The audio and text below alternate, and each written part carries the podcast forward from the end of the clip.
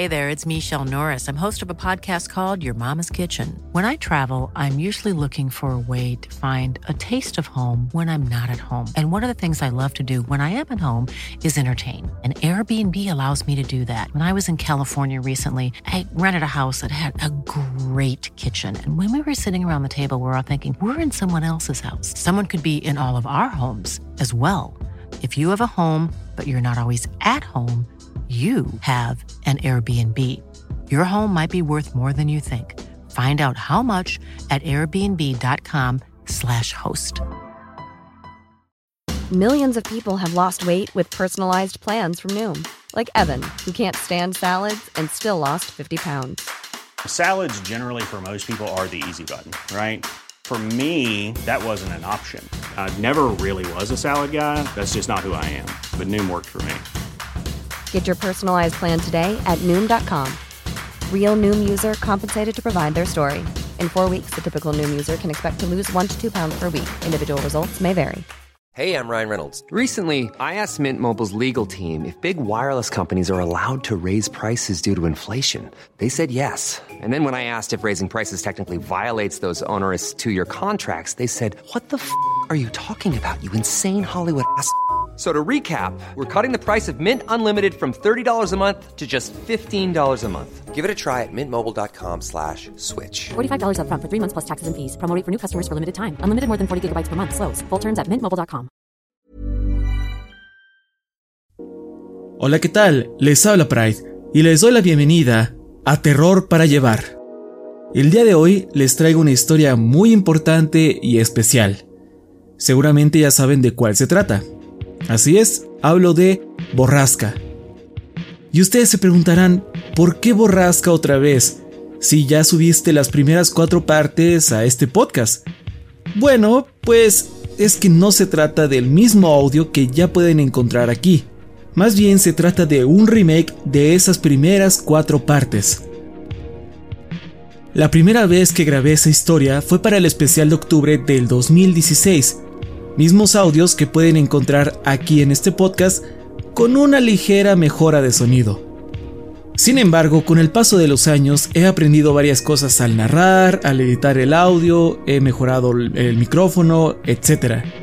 Eso, sumado a que en el 2021 el canal de YouTube El Orgullo del Operador cumplió 10 años, decidí regrabar, rehacer, una de las historias más queridas del público, y es por eso que aquí les traigo el remake de mi versión de Borrasca. Solo para aclarar, no se trata de una historia diferente, ni va a cambiar ningún aspecto de esta. Es la misma, solo que mejoré algunas partes de mi redacción, de la traducción, mejoré la narración, la volví a grabar, añadí algunas pistas de audio y efectos de sonido, y, muy importante, en esta versión contamos con la gran participación de Ty Heaven Green, una amiga que es cosplayer, streamer, youtuber y así, quien me prestó su voz para darle vida a Kimber, algo que había querido hacer desde la primerita versión, desde la primerita vez que grabé Borrasca.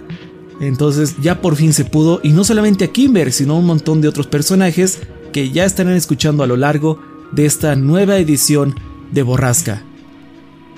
Así que espero que les guste este pequeño regalo de inicios del 2022. Por cierto, feliz año nuevo. Déjenme saber qué opinan sobre esta nueva versión, esta nueva narración, sobre todo contando con la gran voz de Tai. Eh, si quieren seguirla, les dejo sus redes en la descripción de este podcast. Y si quieren seguirme a mí para estar al pendiente con las más recientes narraciones de terror, síganme en mi canal de YouTube El Orgullo del Operador o en mis redes sociales en Facebook, Twitter, Twitch, Instagram como Yo Soy Pride. Esta historia fue escrita por la autora C.K. Walker, a quien también les dejo un link a su página de Amazon por si quieren apoyarla y comprar sus novelas, ya que tiene un montón de historias de terror más aparte de Borrasca. Y bueno, eso sería todo. Nuevamente, feliz año nuevo. Gracias por haberme acompañado y los dejo con esta nueva versión de Borrasca.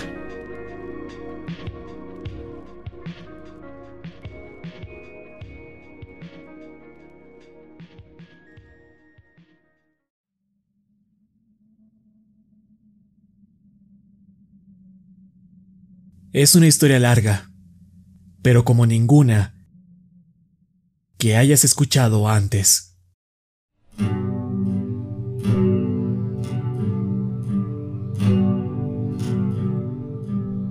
Esta trata sobre un lugar que mora entre las montañas, un lugar donde cosas malas pasan. Y puede que creas saber qué es la maldad. Quizás creas que ya lo sabes todo, pero no. Porque la verdad es peor que monstruos o el hombre.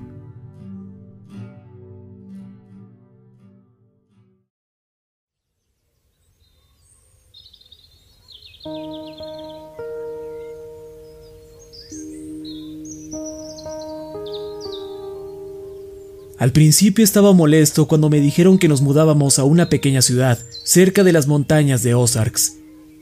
Recuerdo que me quedé mirando el plato de la cena mientras escuchaba cómo mi hermana hacía un berrinche típico de alguien que tiene 14 años. Lloró, rogó y luego maldijo a mis padres. Le lanzó un plato a mi papá y le gritó que todo era su culpa. Mamá le dijo a Whitney que se calmara, pero ella ya se había ido azotando cada puerta en la casa en su camino hacia su habitación. En secreto, yo también culpaba a mi padre. Había escuchado los rumores. Mi padre hizo algo malo, y el departamento de policía lo había reasignado a un condado escondido y lejano para mantener una buena reputación. Mis padres no querían que yo supiera eso, pero no pudieron evitarlo. Tenía nueve, por lo que no me tomó mucho acostumbrarme a la idea del cambio. Era como una aventura. Una nueva casa, nueva escuela, nuevos amigos. Whitney, por supuesto, sentía todo lo contrario. Mudarse a una nueva escuela a su edad es difícil, y más aún cuando tiene que dejar a su nuevo novio atrás. Mientras el resto de la familia empacábamos nuestras cosas y nos despedíamos, Whitney se la pasaba llorando y amenazaba con huir de casa. Pero un mes después, aparcamos el auto en nuestra nueva casa en Driskin, Missouri. Mi hermana estaba sentada a mi lado, mandando mensajes de texto sin parar. Afortunadamente nos mudamos durante el verano, por lo que tenía un par de meses de vacaciones para explorar libremente el lugar. Cuando mi papá empezó su nuevo trabajo en la oficina del sheriff, Mamá nos llevó en auto por la ciudad, mostrándonos que era esto y aquello. La ciudad era muchísimo más pequeña que San Luis, pero también más agradable. No había malos vecindarios, y el pueblo entero parecía como aquellos que ves en tarjetas postales. Driskin había sido construido en un valle al pie de las montañas, rodeada por grandes y hermosos bosques, caminos para caminatas y lagos con agua cristalina. Tenía nueve. Era el verano. ¿Y eso? Era el paraíso. Apenas llevábamos una semana en Driskin cuando nuestros vecinos de al lado vinieron a presentarse. El señor y la señora Landy, junto con su hijo de 10 años, Kyle. Mientras nuestros padres hablaban y bebían, yo veía al arguirucho y pelirrojo niño de los Landy que estaba parado en la puerta de entrada. Él observaba tímidamente el PlayStation 2 que tenía en la sala. ¿Quieres jugar? Le pregunté. Se encogió de hombros. Mm, no realmente. ¿No quieres? Acaban de comprarme Tekken 4. Ah. Kyle miró a su madre, quien ya estaba por su tercer trago. Ah. Sí, claro. Y esa tarde, con la facilidad y simpleza que hay a nuestra edad, Kyle y yo nos hicimos mejores amigos. Pasamos las frescas mañanas del verano explorando las montañas y en las tardes calurosas en mi casa jugando videojuegos.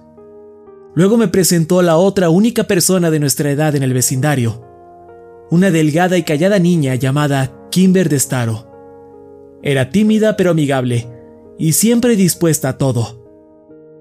Kimber se llevaba tan bien con nosotros que rápidamente se convirtió en la tercera rueda de nuestro triciclo. Con mi padre en el trabajo todo el día, mi madre ocupada con sus nuevas amistades y mi hermana siempre encerrada en su habitación, El verano estaba ahí para nosotros, esperando a que lo conquistáramos. Y así lo hicimos.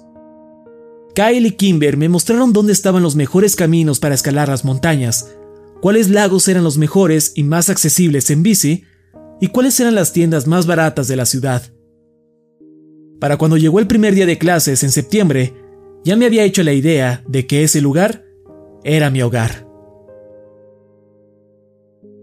El último sábado, antes de entrar a la escuela, Kyle y Kimber me dijeron que me llevarían a un lugar especial, donde jamás había estado, el árbol triple. ¿Qué es eso? Pregunté. Es una increíble y enorme casa del árbol, dijo Kyle, emocionado. Sí, claro, Kyle. Vamos, chicos, si de verdad existiera un lugar así, ya me lo habrían mostrado. Ah, ah, nope, dijo Kyle, sacudiendo la cabeza. Hay una ceremonia para los primerizos. Kimber asintió ansiosamente. Sus rizos de color anaranjado oscuro rebotaban de sus pequeños hombros. Sí, es cierto, Sam. Si entras a la casa sin la ceremonia adecuada, desaparecerás y luego morirás. Sin duda, pensé que solo querían burlarse de mí. Eso es una mentira, me están mintiendo. No, claro que no. Exacto, te enseñaremos. Solo necesitamos un cuchillo para la ceremonia y luego iremos. ¿Qué? ¿Para qué necesitan un cuchillo? ¿Es una ceremonia de sangre? Murmuré. Para nada, prometió Kimber. Solo vas a decir unas palabras y a marcar tu nombre en el tronco del árbol triple. Así es, solo te llevará un minuto, agregó Kyle. ¿Y en verdad es tan genial esa casa? Pregunté. Oh, sí, respondió Kyle. Está bien, supongo que entonces lo haré.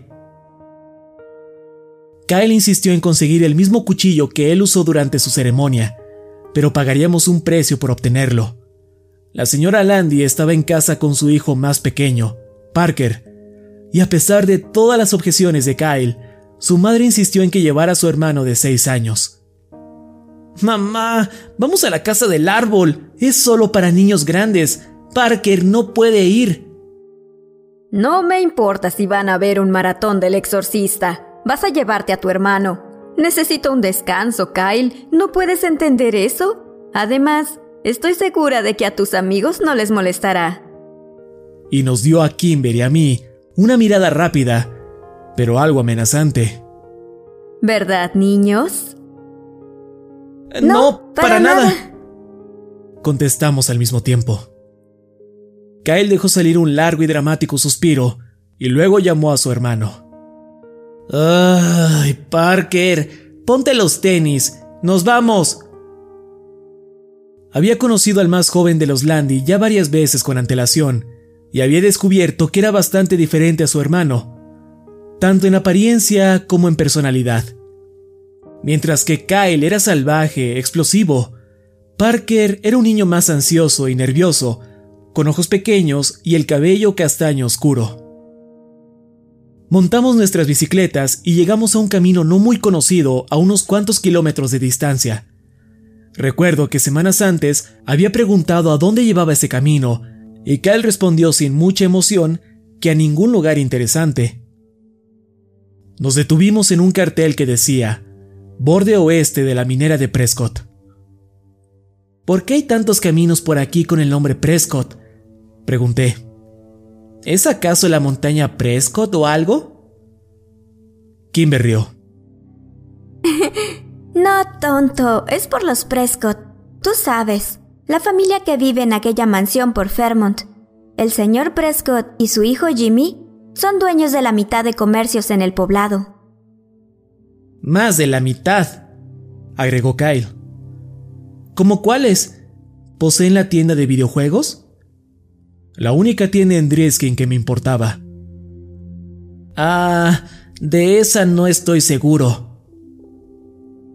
Kyle rodeaba las bicis con un candado.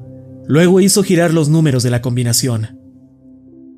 Pero tienen la ferretería, la farmacia, el restaurante Gliton en la segunda avenida y el diario local. ¿Acaso fundaron la ciudad? Nah, la minería de la montaña hizo que se creara una ciudad. Creo que ellos... Quiero ir a casa. Interrumpió Parker, quien había estado tan callado que olvidé que estaba con nosotros. Ay, no puedes ir a casa. Respondió Kyle haciendo un gesto de exasperación.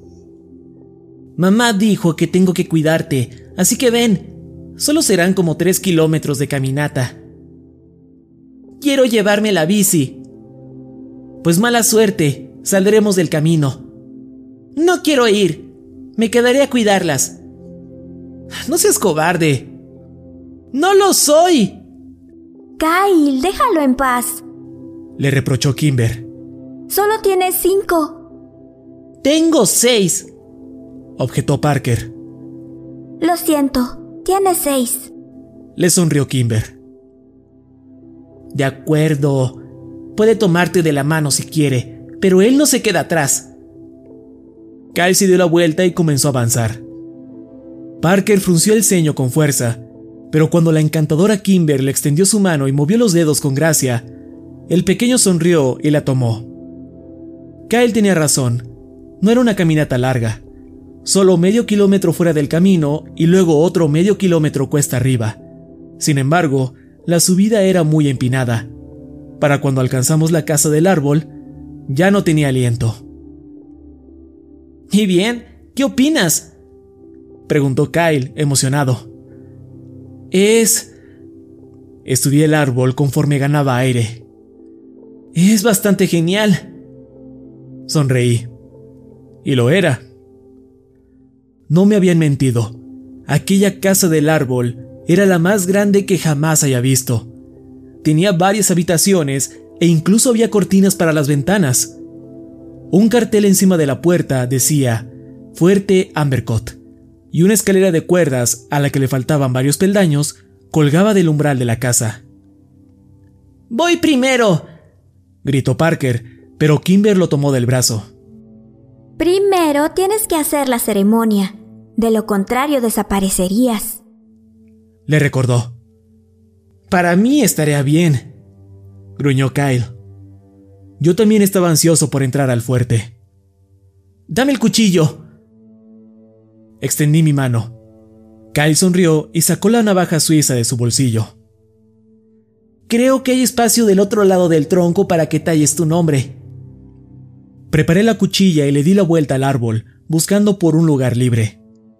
Había tantos nombres en la corteza que tuve que agacharme y marcar el mío, cerca de la raíz. Vi el nombre de Kyle y Kimber y finalmente encontré un buen sitio cerca de ellos. Con la lengua de fuera escribí Sam Walker. Parker tuvo problemas con la navaja, por lo que Kyle tuvo que hacerlo por él. Muy bien, vamos. Corrí hacia la escalera. ¡Espera! gritó Kyle. Tienes que recitar unas palabras antes. Oh, sí. ¿Y bien? ¿Cuáles son? Kimber las cantó. Debajo del árbol triple hay un hombre que espera por mí. Mi destino es el mismo, ya sea que me quede o que deba ir. Eso es... tétrico. ¿Qué significa? Kimber se encogió de hombros. Ya nadie sabe realmente, es solo una tradición. Bien. ¿Puedes repetirlo? Pero esta vez más lento. Una vez que Parker y yo recitamos el poema, estábamos listos para entrar. Subí primero y di un vistazo a mi alrededor. La casa estaba más o menos vacía. Una alfombra sucia por ahí y mucha basura por allá. Latas de soda, de cerveza y envolturas de comida rápida. Fui de cuarto en cuarto, cuatro en total, y no encontré nada que valiera la pena ver hasta que llegué al último. Un viejo y mohoso colchón yacía en la esquina del cuarto, además de varias prendas esparcidas por el piso. ¿Acaso aquí vive un vagabundo? Nah, este cuarto ha estado así desde que puedo recordar, contestó Kyle desde la puerta. Huele horrible. Kimber caminó hasta la orilla de la habitación, pero se rehusó a entrar. No es el olor lo que me asusta, es eso. Y apuntó hacia el techo. Levanté la mirada para encontrarme con una frase. Camino hacia las puertas del infierno. ¿Y eso qué quiere decir? Son solo los grandes tratando de asustarnos, dijo Kyle. Vamos, les mostraré la mejor parte de la casa. Regresamos al primer cuarto donde Parker nos esperaba sonriendo. Apuntó al suelo, donde había grabado torpemente la palabra pedo. Pedo, leyó Kyle. Graciosísimo, Parker. Desvió la mirada, pero su hermanito no entendió el sarcasmo y sonrió orgullosamente. Kimber se sentó en el piso junto a Parker y yo a su otro lado. Kyle tomó la navaja y luego cruzó la habitación hacia unas tablas que se veían separadas. Puso la cuchilla entre ellas y comenzó a empujar. De esa forma, dejó ver un compartimento secreto en la pared. Procedió a sacar algo de ahí y volvió a poner la madera en su lugar. Miren esto. Se dio la vuelta y presumidamente nos mostró dos latas de cerveza. ¡Wow! ¡Ew! ¿Cerveza caliente? Asqueroso. ¿Cómo supiste que estaba ahí? Cuestionó Kimber. Phil Sanders me contó. ¿Vamos a beberlas? Interrogué curiosamente. Pero por supuesto que sí. Kyle se sentó con nosotros formando un círculo. Abrió la primera lata y se la ofreció a Kimber. Ella lo observó como si le ofrecieran un trapo sucio. Anda, Kimi. No me llames así. Le gritó y a regañadientes aceptó la cerveza. La olfateó e hizo un gesto extraño. Luego se tapó la nariz y dio un pequeño sorbo. Ella se estremeció. fue peor de lo que imaginaba. Yo no quiero. Le diré a mamá. Dijo Parker rápidamente conforme la lata pasaba frente a él. Bien, porque no te voy a dar. Y no le dirás a mamá. Hice mi mejor esfuerzo en mantener un rostro sereno para dar la apariencia de que no me disgustaba, y di un gran trago a aquella tibia cerveza. Fue una mala decisión, pues no pude contener el alcohol en mi boca y escupí una porción sobre mi playera. ¡Ah! Ahora voy a oler a cerveza. Pasamos la siguiente hora y media tomando de las dos latas y con el tiempo el sabor se hizo más tolerable. No podía decir con certeza si ya me estaba convirtiendo en un hombre o me estaba poniendo ebrio. Esperaba que fuera lo primero. Cuando la última gota de cerveza fue consumida, pasamos 20 minutos haciendo pruebas para ver si estábamos borrachos. Kyle aseguraba que al menos él sí lo estaba. Kimber no estaba segura. Yo tampoco creo que lo estuviera, aunque fallé en todas las pruebas. Kimber estaba recitando el alfabeto hacia atrás cuando un sonido metálico y muy fuerte penetró como un disparo el ambiente tranquilo y silencioso de la montaña.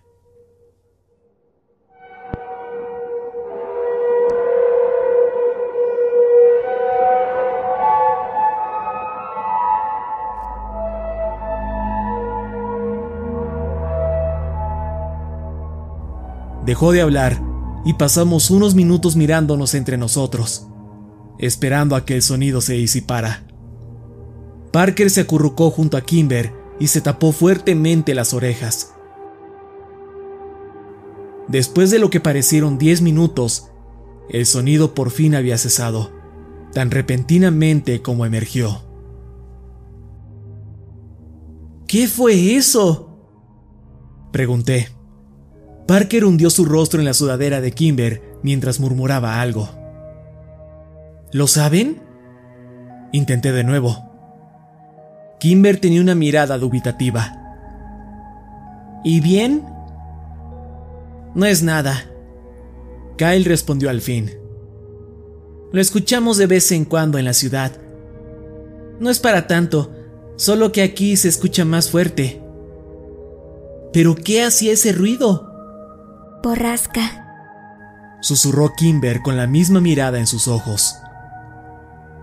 ¿Quién es ese? No quién, sino dónde. Es un lugar, contestó Kyle. ¿Otra ciudad o...? No, es un sitio en algún lugar de los bosques. Oh. Cosas malas suceden ahí, agregó Kimber, más para sí misma que para mí. ¿Cómo qué? Cosas malas, repitió. Sí, nunca intentes encontrarlo, amigo, o cosas malas comenzarán a pasarte, agregó Kyle. ¿Pero qué clase de cosas malas? Kyle se encogió de hombros y Kimber se dirigió a la escalera. Mejor nos vamos. Tengo que regresar a casa con mamá. Bajamos uno por uno y comenzamos la caminata hacia las bicicletas, acompañados de un silencio inusual. Me moría de curiosidad por saber más de Borrasca, pero no estaba seguro de si debería o qué cosas preguntar. Así que... ¿Quién vive allá? ¿Dónde? preguntó Kyle. En Borrasca. Los hombres sin piel, contestó Parker. Solo los bebés creen en eso. Es lo que dicen algunos niños, pero la mayoría de nosotros dejamos de creer en eso cuando nuestra edad llega a los dos dígitos. Miré a Kimber, quien tenía nueve años como yo, pero ella observaba el suelo, ignorándonos. Ese fue el final de la conversación. Afortunadamente para cuando llegamos a nuestras bicicletas, el momento incómodo se había acabado y reíamos ya que nos preguntábamos si estábamos demasiado ebrios como para conducir.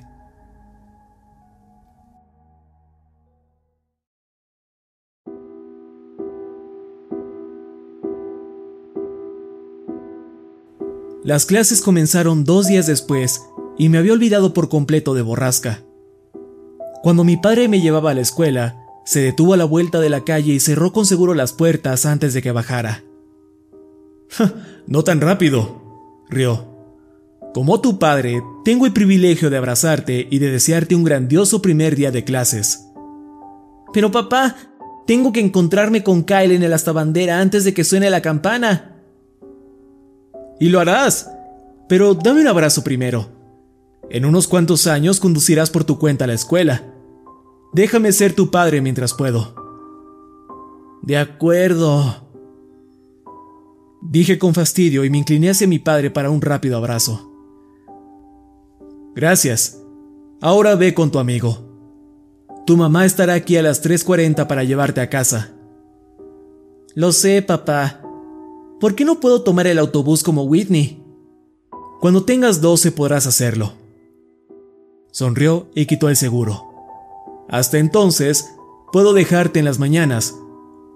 Si crees que te hará lucir más genial, Dejaré que vayas atrás, donde subo a los detenidos.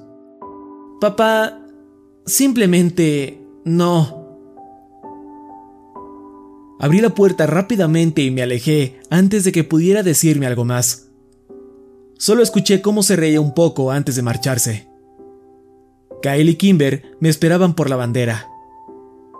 Amigo, casi es hora, me gritó al verme. Lo sé, perdón, ¿En qué clase estás? inquirió Kimber. Traía puesto un suéter rojo y leggings con diseño de ranas. Su cabello rizado y rojizo estaba peinado en coletas y sus labios pintados de un rosa brillante. Era la primera vez que lucía tan linda y estaba sorprendido de que nunca había visto antes a Kimber como a una niña. Ah, sí, la clase del señor Diamante. Yo también, dijo alegremente. ¡Qué suerte!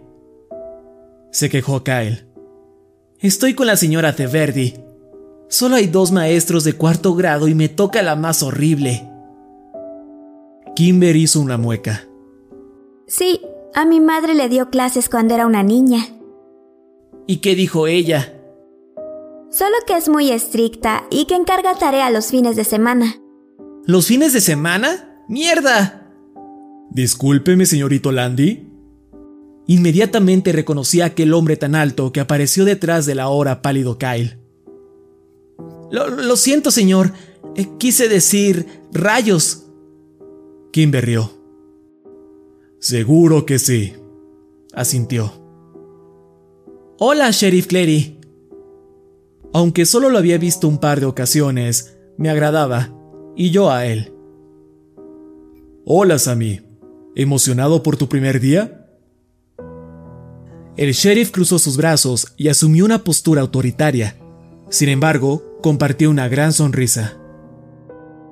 Sí, señor. Contesté y luego agregué. ¿Qué hace por aquí? Voy a dar una plática al quinto y sexto grado, acerca de seguridad personal cuando caminen de regreso a casa. Sí, la da cada año, susurró Kyle. Cool, sonreí. El sheriff Clary asintió con la cabeza para luego darse la vuelta e irse. Miré a mi alrededor confundido. ¿Dónde está Kimber? Ya se fue. Es muy quisquillosa con la puntualidad. Y como si alguien quisiera probar su punto, la campana sonó inmediatamente. Ambos entramos al edificio. Entré al salón de clases y vi que Kimber me había guardado un lugar junto a ella. El señor Diamante era pequeño y redondo. Tendría más o menos 40 años. El joven Walker, ¿no es así? Ese soy yo. Murmuré mientras caminaba rápidamente hacia mi amiga. Bienvenido a la escuela primaria de Driskin. Y al resto de ustedes, bienvenidos de vuelta. ¡Vamos, Grizzlies! La clase repitió, un poco a su pesar, la última frase del profesor. Durante la mañana, Kimber me presentó a los demás niños del salón. La mayoría de ellos eran agradables, aunque no se veían muy impresionados por mi llegada. Me saludaban, preguntaban de dónde era, etc. Y las conversaciones terminaban con un ok muy neutral. Un grupo de niñas que se sentaban cerca del frente se la pasaron toda la mañana dándonos vistazos y luego soltaban una risita apagada. Le pregunté a Kimber quiénes eran, pero simplemente se encogió de hombros. Durante el segundo descanso, ellas se me acercaron. ¿Acaso eres amigo de Kimber de Staro? Preguntó una niña alta y de cabello negro. Sí, contesté y volteé a ver a Kimber. Ella me veía preocupada. ¿Eres su familiar? No. Eso creí. No eres pelirrojo. Yo no sabía qué más decir. No tienes que ser su amigo, ¿sabes? Dijo otra de ellas, la que tenía una cara extrañamente redonda. Quiero ser su amigo. Una tercera niña que estaba detrás estornudó. Tenía un cabello castaño muy lindo, pero una nariz con la punta un poco hacia arriba. Bien. Si eres su amigo, estarás en el grupo de los niños feos. Advirtió la primera niña. Y una vez que estás en ese grupo, no puedes dejarlo. Mejor que estar en el grupo de las perras. Contesté molesto. Nariz fea y cara redonda soltaron un suspiro, pero cabello negro sonrió. Ya veremos, dijo ella y las tres regresaron a sus asientos. Volvía junto a Kimber sintiéndome verdaderamente genial. Era la primera vez que decía una mala palabra en frente de alguien que no fueran mis amigos. ¿Qué te dijeron? Preguntó Kimber, nerviosa. Dijeron que eras demasiado bonita como para acercárteles. Las harías lucir asquerosas. Así que pidieron que te alejaras de ellas. Mentiroso. Contestó Kimber, pero se notaba que sonreía. Nos encontramos con Kyle en la cafetería durante el almuerzo y no tenía más que cosas malas para contar acerca de su mañana. La señora Ceverdi era vieja y malvada.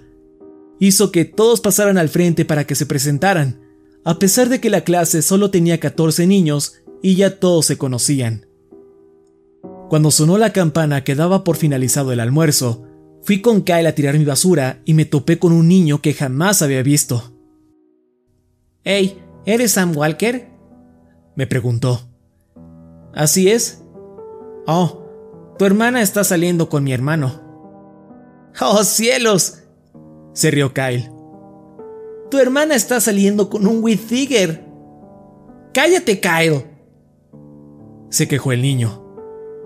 Ahora será Whitney Whittiger. A pesar de que fuera divertido, no podía evitar sentirme sorprendido. No había visto a Whitney salir de su habitación durante el verano, ni una sola vez. Ah, ¿dónde se conocieron? Le pregunté. No lo sé. Probablemente en el trabajo de mi hermano. ¿Dónde? Trabaja en el autolavado. No tenía mucho sentido para mí, pero no me importó. Aunque sí recuerdo que mi madre le daba tareas triviales a mi hermana, solo para sacarla de la casa de vez en cuando, tales como lavar el auto o hacer unas cuantas compras. Quizás se conocieron en una de esas ocasiones y continuaron su relación con mensajes de texto o yo qué sé. Los adolescentes son raros. El resto de la semana fue casi igual al primer día. Era bien entrado el primer mes de clases cuando volví a escuchar sobre los hombres sin piel. Estábamos en el patio al aire libre. Kyle y yo intentábamos hacer una fogata con dos trozos de madera que encontramos. Acababa de hacerme una ampolla frotando una vara cuando un sonido metálico surgió de la nada e inundó el patio por completo callando a todos los niños presentes.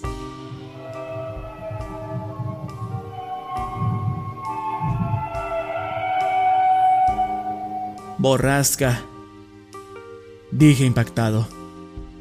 Sí, asintió Phil Sanders. Otra vez los hombres sin piel. Oye, Kyle dijo que solo los bebés creen en ellos. Lancé una mirada acusadora a Kyle. Y así es, Pasa que Phil es estúpido. No lo soy. Pregúntale a Daniel, ella los ha visto. Phil barrió el patio con la mirada y luego le gritó a una niña rubia que hablaba con nariz fea. ¡Hey, Daniel! ¡Ven un poco! La rubia hizo un gesto de fastidio, pero vino casi a brincos de todas formas. ¿Qué es lo que quieres?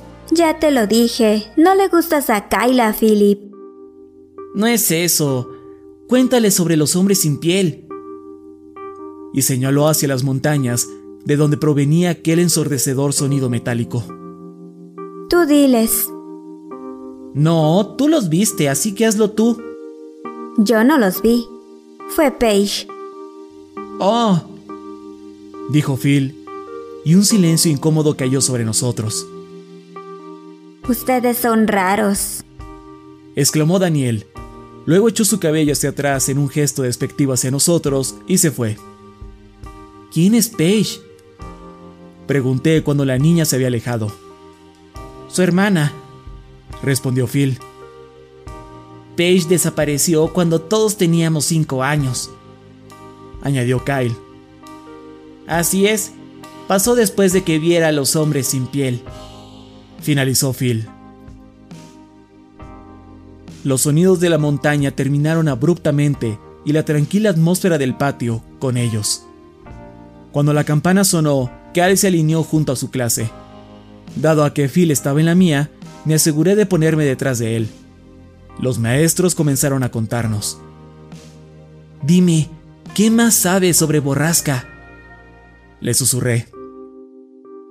Mi hermano dice que ahí es donde va la gente cuando desaparece, ¿Y luego qué le sucede? Cosas malas, contestó, y cuando le pregunté qué significaba todo eso, me cayó poniendo un dedo sobre sus labios.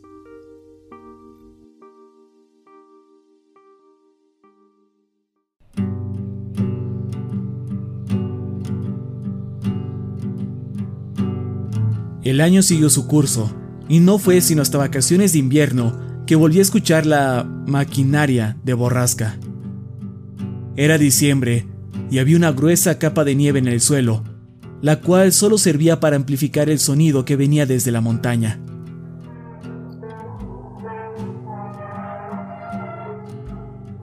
Me quedé sentado en mi habitación varios minutos pensando en qué estaría sucediendo en aquel lugar donde cosas malas pasan.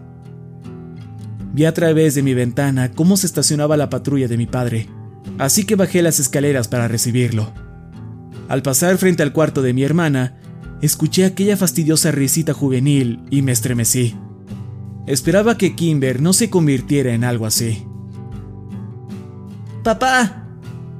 Patiné un poco en el suelo después de saltarme los últimos escalones. Mi padre se sacudió la nieve de sus botas al abrir la puerta y extendió sus brazos hacia mí. Sammy, ¿cuántos años han pasado? bromeó. Tenía parte de verdad. No había visto mucho a mi padre últimamente, ya que se la pasaba en el trabajo. ¿Haciendo qué? Ni idea, pues era la ciudad más tranquila y aburrida del mundo. Mamá pensaba que el sheriff se pasaba capacitando a mi padre, pues Clarice estaba siendo viejo para ese trabajo. Oye papá, ¿escuchaste eso? ¿Los sonidos como de máquina? Sí, los escucho en la ciudad de vez en cuando. ¿Sabes qué los provoca? Le pregunté al sheriff y me dijo que el ruido proviene de una propiedad privada, arriba en las montañas Ozarks. ¿La propiedad se llama Borrasca? ¿Dónde escuchaste eso? Me encogí de hombros. Algunos niños de la escuela lo mencionan. Bueno, no es nada por lo que debas preocuparte, Sammy. Quizás solo sea equipo de tala de árboles. ¿Pero a qué lugar se llama Borrasca? ¿Has escuchado ese nombre antes? No, nunca. Se quitó las botas y también el abrigo. Sabía que lo estaba perdiendo, pues comenzaba a desviar su mirada hacia la cocina. ¿Has escuchado de los hombres sin piel? Pregunté rápidamente. ¿Hombres sin piel? Cielo santo, Sam. ¿Acaso tu hermana te está contando estas historias? No, contesté, pero ya no me prestaba atención. ¡Whitney! gritó. No, papá. Ella ni siquiera me dirige la palabra. Escuché cómo se abría la puerta de mi hermana y la vi dando una mirada acusadora con su teléfono en mano. ¿Estás tratando de asustar a tu hermano? Papá, no, dije de nuevo. Whitney me fulminó con su mirada. Ugh, ¿en serio? Como si quisiera desperdiciar mi tiempo. ¿No le cuentas historias sobre hombres sin piel? Papá, que no. Te dije que escuché sobre ello en la escuela. Whitney hizo un gesto como si quisiera decir, ¿ves? De acuerdo, pero ustedes tienen que empezar a llevarse bien. Son una familia, por Dios. Whitney mostró una mueca de fastidio.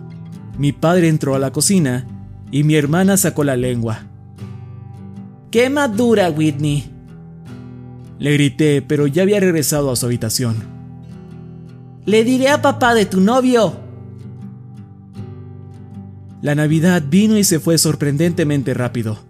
Whitney y yo recibimos todo lo que deseábamos. La primera vez que pasaba eso. La ciudad puede que sea pequeña, pero los cheques de papá eran, sin duda, mejores.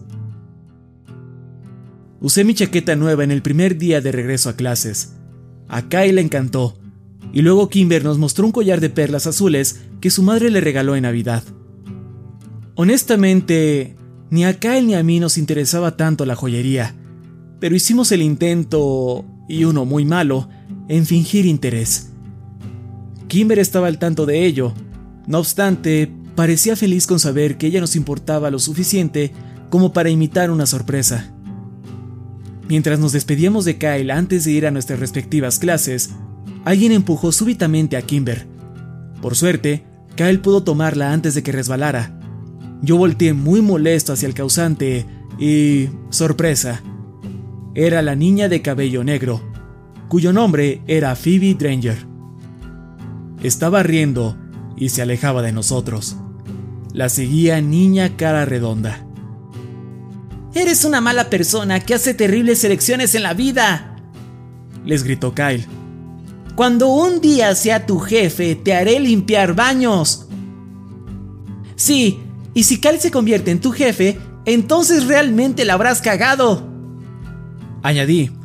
Luego Kyle y yo chocamos nuestras manos y volteamos hacia Kimber, pero ella no compartía nuestra victoria. trataba de ocultar sus lágrimas. Que no te molesten esas niñas, Kimber. Nadie las quiere. La gente solo es buena con ellas porque se relacionan con los Prescott. Dijo Kyle dándole una incómoda palmada en la espalda, pero ella se alejó de él y corrió hacia otra dirección.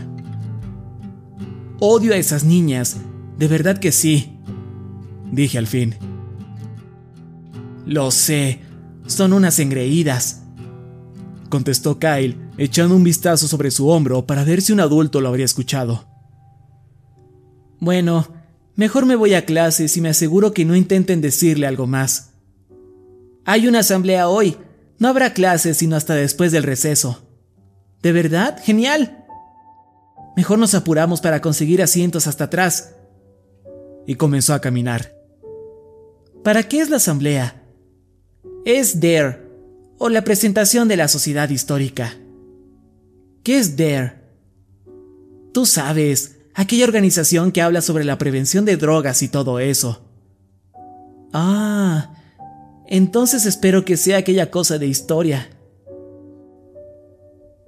Encontramos a Kimber en el auditorio. Ya se había repuesto y nos guardó asientos en la parte trasera. Luego la señora Teverdi subió al escenario. Hola estudiantes del cuarto grado. Esta mañana tenemos una presentación especial para todos ustedes, de parte de la Sociedad para la Conservación Histórica de Drisking. Si tienen alguna pregunta durante la exposición, levanten la mano, por favor. Como si eso fuera a pasar, rió Kyle.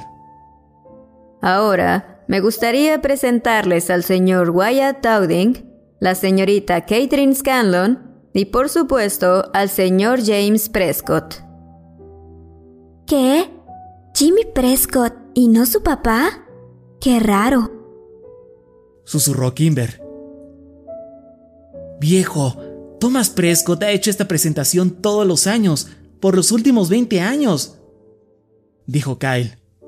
Definitivamente es raro.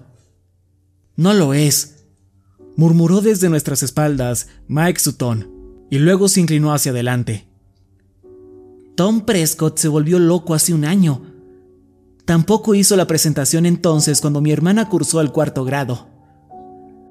No me agrada Jimmy Prescott, comentó Kimber. Me da escalofríos. Su padre era mucho más amable. Es como un abuelo. La presentación fue lenta y aburrida. El señor Dodwin y la señora Scanlon hablaron de los primeros habitantes de la ciudad. También sobre el descubrimiento de Alex Driskin, una gran riqueza en las montañas, para después asentarse en los alrededores y así minar y refinar el hierro que sacaban de ahí. Luego, James Prescott tomó el micrófono para contar la historia de su familia, sobre su antiguo viaje a la ciudad y cómo jugaron un papel vital en el renacimiento del pueblo a finales de los 50. La última parte fue la más importante y encontré a Jimmy Prescott carismático y entretenido.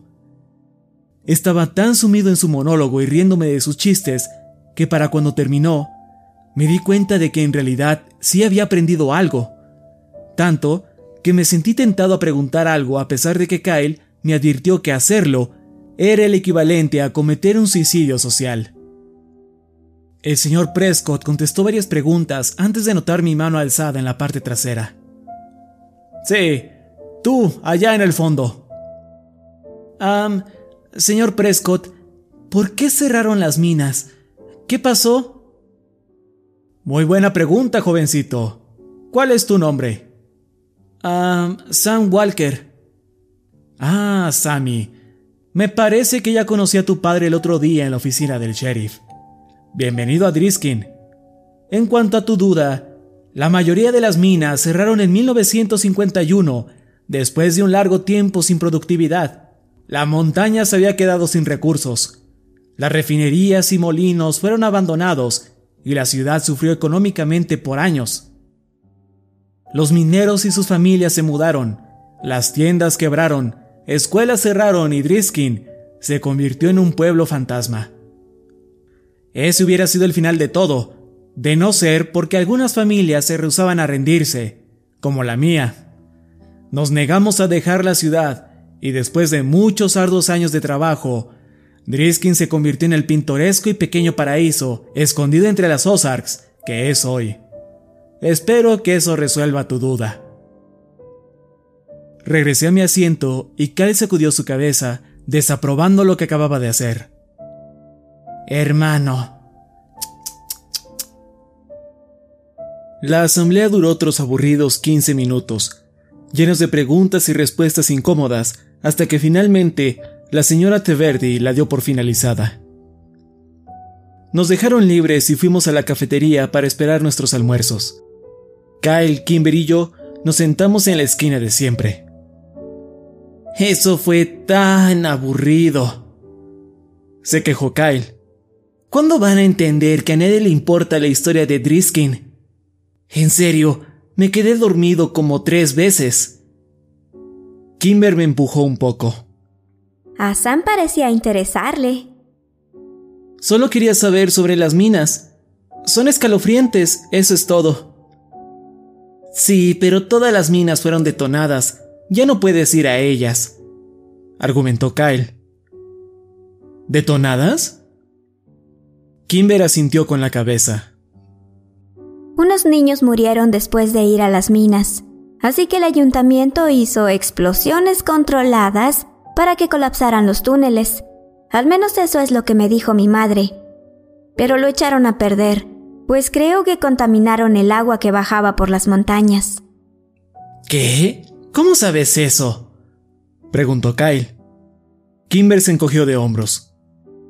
Escuché a mi padre hablar de ello. ¿Usaron C4 o algo así? Supongo. Así que todos bebimos esa agua que tiene explosivos, por lo que podríamos explotar en cualquier momento, gritó Kyle. ¿Crees que eso le pasó a la gente desaparecida? Le pregunté. Estaban sentados por ahí cuando de repente... ¡Boom! Así es, amigo. Kyle me tomó por los hombros. Y de ahí es de donde provienen los hombres sin piel. Fingí una cara de inmenso asombro, como si mi cerebro hubiera explotado por la gran revelación, y los tres reímos a carcajadas. Sí que son tontos, exclamó Kimber, pero luego comenzó a reír cuando Kyle cayó al suelo fingiendo que había explotado. Recuerdo que en ese instante fui feliz. Ahí en Driskin, Missouri, al lado de esas dos personas. Feliz como jamás lo he estado en la vida. Fue el último momento de genuina felicidad que tuve. En menos de una hora, el teléfono del señor Diamante sonó y él intercambió unas cuantas palabras en silencio con la persona del otro lado de la línea. Sus ojos se dirigían hacia mi pupitre de vez en cuando. Colgó y me llamó. Me dijo que mi madre estaba esperándome en la oficina y que me iría a casa por lo que quedaba del día. Intercambié una mirada de confusión con Kimber. Luego tomé mi mochila y fui a la oficina. Al llegar, vi a mi madre llorando. El camino a casa estuvo sepultado por el silencio. Tenía mucho miedo como para preguntar qué sucedía.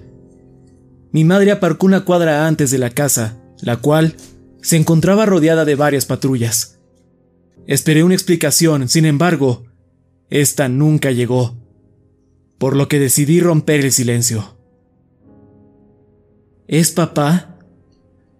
Pregunté silenciosamente aguantando mis lágrimas. No, querido, tu padre está bien, susurró. Entonces, ¿qué pasó? Whitney jamás llegó a la escuela hoy. Su voz empezaba a quebrarse. Oh, no, mamá. Creo que en realidad se saltó clases, dije rápidamente. La vi salir de la casa esta mañana, muy temprano, como a las seis, y estaba con sus amigos, Peter Whittiger y aquel chico Taylor. Ya sabemos eso, Sam.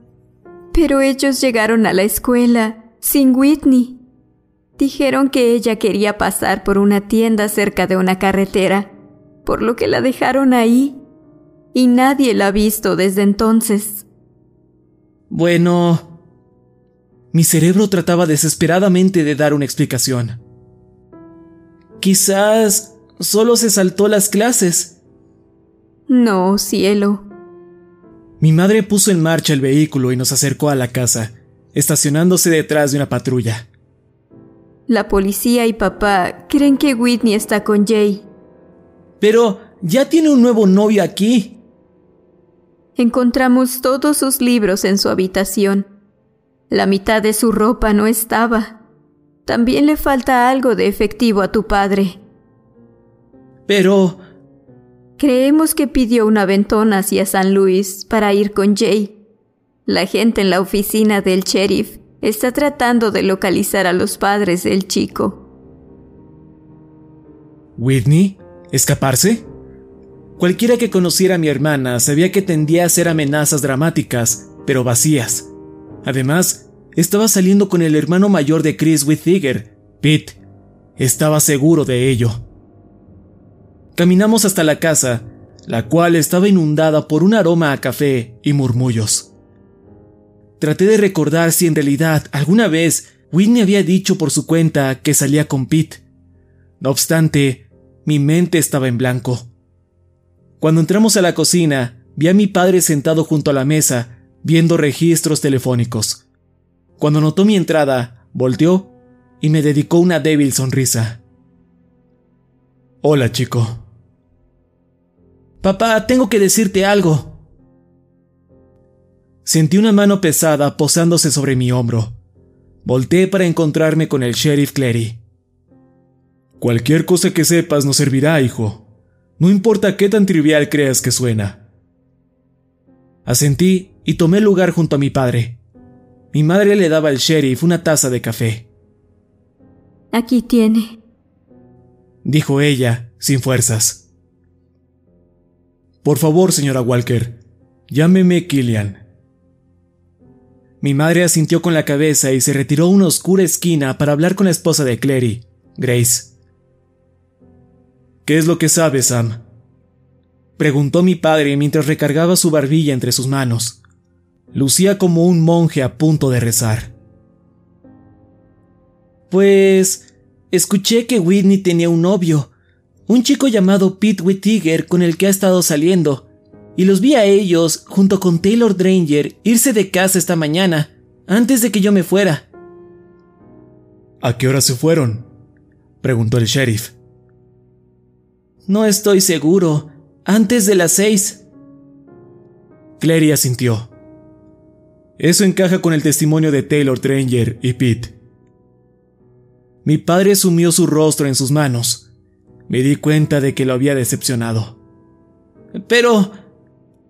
agregué apresuradamente. No creo que regresara a San Luis porque ella ya tiene un novio aquí. Y no creo que quiera a su exnovio de vuelta. Entiendo eso, hijo, pero la mente de los adolescentes es algo complicada. Mis oficiales están tratando de localizar a la familia del muchacho. Clary dio una mirada de complicidad a mi padre.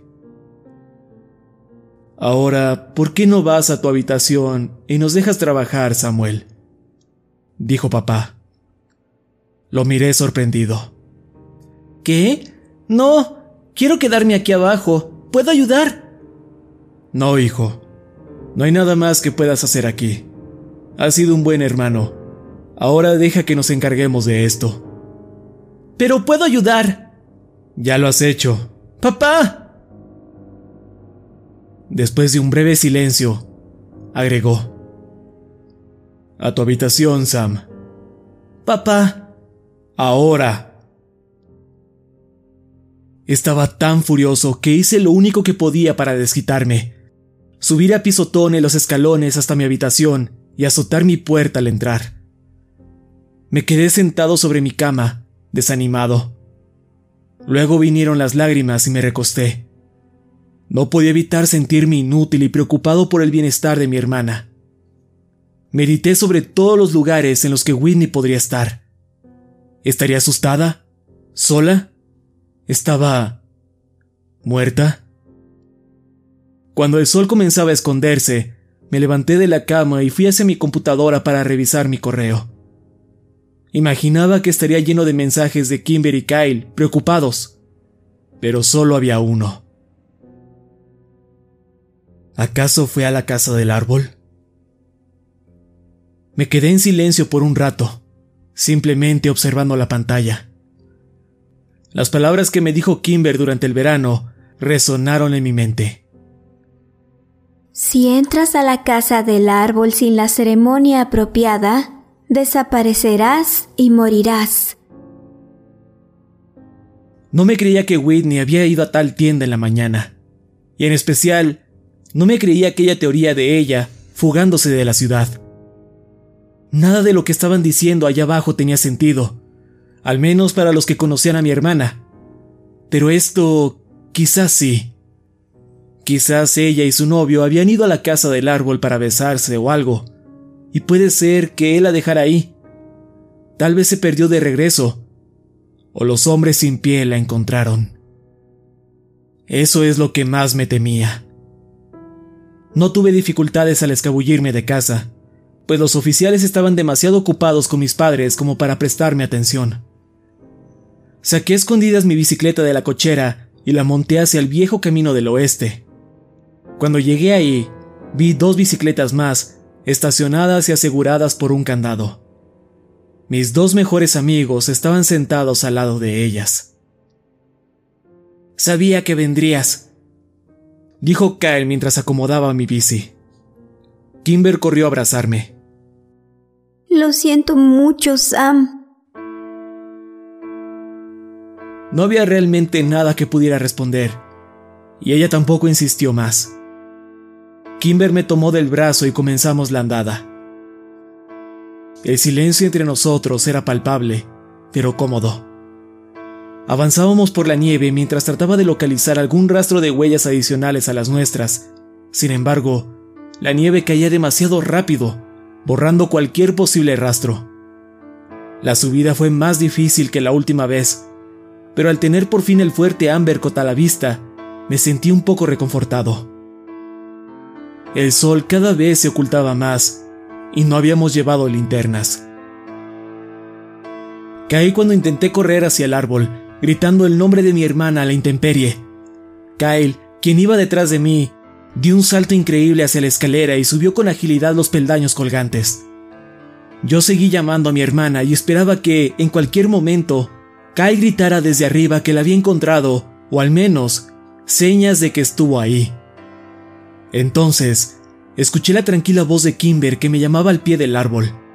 Corrí hacia ella y seguí la dirección de su mirada, solo para confirmar lo que me temía. Ahí lo vi, recientemente tallado en una parte alta del tronco. Su nombre. Whitney Walker. Mi respiración se congelaba, mi vista se nublaba y unas lágrimas no bienvenidas comenzaron a derramarse por mis ojos. Y mientras el sol daba un último respiro antes de sumirse por completo en el oscuro horizonte, un ensordecedor y metálico sonido cantó desde lo más profundo del bosque, derramándose por las montañas.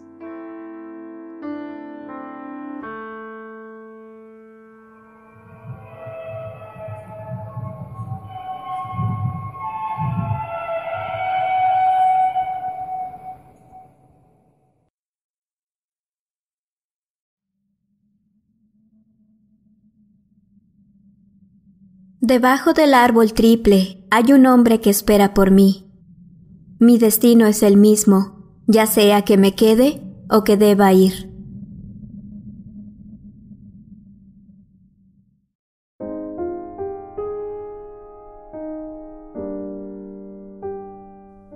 Buenos días. Las palabras se desvanecieron en mi mente y desperté alertado. Jimmy Prescott se encontraba recargado en la pared junto a la entrada. Tenía una mirada algo sorprendida, pero desaprobatoria. Mierda. Lo siento, señor Prescott. No lo escuché entrar. Sabes, yo también solía trabajar aquí cuando era un chico. Justo por esta razón instalé la campana en la puerta. aunque no parece funcionar contigo. Soltó una risita y yo murmuré otra disculpa. ¿Noche larga? Ah, más o menos. En realidad sí. Espero que no estuvieras con los otros menores de edad bebiendo en las hogueras que organizan. No, señor. Sí. Bien. En fin, estoy aquí por mi almuerzo. Me llevaré un parmesano con pollo y aguacate en pan de centeno. Sí, señor. Feliz de que la conversación acabara, fui hacia el mostrador de los ingredientes y comencé a sacar el pan. Jimmy Prescott se alejó de la barra y ociosamente comenzó a estudiar las fotos que colgaban en la pared, a pesar de que ya las había visto miles de veces. En la mayoría, salían los miembros de la familia Prescott, tomadas durante el último siglo. Siempre creí que eran una decoración extraña, pero después de todo, la tienda llevaba su nombre. ¿Está Mira por ahí? preguntó. Yo envolví a su emparedado. Sí, está atrás. Ah, creí que seguía en San Luis. Bueno, cuando termines, ¿te molestaría llamarla por mí? Mierda. Sí, señor. Le entregué su sándwich y fui a la parte trasera. Mira estaba en su oficina y tecleaba furiosa la calculadora. Ah, mira, Jimmy Prescott está en la tienda. Dice que quiere hablar contigo. Volteó con un rostro dubitativo. ¿Te dijo sobre qué? Negué con la cabeza. Ok. Suspiró. Puedes irte a casa, Sam. Pero, ¿estás segura? Aún faltaban tres horas para salir. Es el único cliente que hemos tenido desde que abrimos hoy. No te preocupes, chico. Te pagaré el día completo. Gracias, mira. Ah, buena suerte, supongo. Le di un amable apretón de manos y ella me palmeó el brazo. No sé cómo lo hacía. Mira era quizás la persona más estresada y atareada en Driskin. Y aún así, era increíblemente amable. Algo en ella era desesperanzador. Escondía muy bien la tristeza. Dejé la tienda por la puerta trasera. Así no tendría que ver a Jimmy otra vez. Sus extraños y amarillentos ojos me inquietaban, sin mencionar que era un cretino. Entré a mi carro y le mandé mensaje a Kyle, diciendo que salí temprano del trabajo. Me contestó casi de inmediato y me dijo que fuera con él. Más que feliz, lancé mi mandil al asiento de atrás y puse el auto en reversa. El lago Cristal era mi lugar favorito en Driskin. Tuve que estacionarme casi un kilómetro del lago, pues estaba lleno de otros autos. Eventualmente me topé con Kyle y Kimber, quienes se encontraban sobre una enorme roca que sobresalía de la arena, cerca de la orilla del agua. Kimber tomaba el sol, traía puesto un bikini azul con motivo floral, y Kyle tenía sus gafas de sol extra oscuras. ¿De qué me perdí? Me senté junto a Kimber. No mucho, contestó ella. Se estiró para incorporarse. Solo la cerveza. Metió su mano a la hielera detrás de ella y me entregó una lata. Ah, no, gracias. ¿No tienes de otra? Oh, no. E hizo una especie de puchero como diciendo, lo siento. Bien, entonces me llevaré esas gafas. Extendí mi brazo hacia Kyle, quien retrocedió casi de inmediato. ¿Qué? No, jódete. Oh, vamos, Kyle, préstaselas. Sam no pudo dormir como nosotros para que se le pasara la cruda. Le sonreí a Kyle. Él apretó sus labios. Sabíamos hacia dónde llevaba esto. Luego Kimber abrazó el brazo de mi amigo. ¿Por favor? Le dijo. De acuerdo. Y me pasó sus lentes. Me los puse y tomé asiento. Luego volteé a ver a las chicas del otro lado. Phoebe Dranger, cabello negro, se encontraba acostada sobre una toalla, riendo. A su lado se encontraba cara redonda. Aún se me hacía muy raro verla sin nariz fea. Las tres eran inseparables. Trabajaban tan bien juntas como los engranes de un reloj. Al menos hasta que Christie se enamoró y se fugó con un universitario. Así que, ¿por qué saliste temprano? preguntó Kyle. Prescott llegó a la tienda.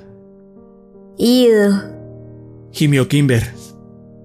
Definitivamente me da escalofríos. Se me queda viendo desde que cursamos el quinto grado.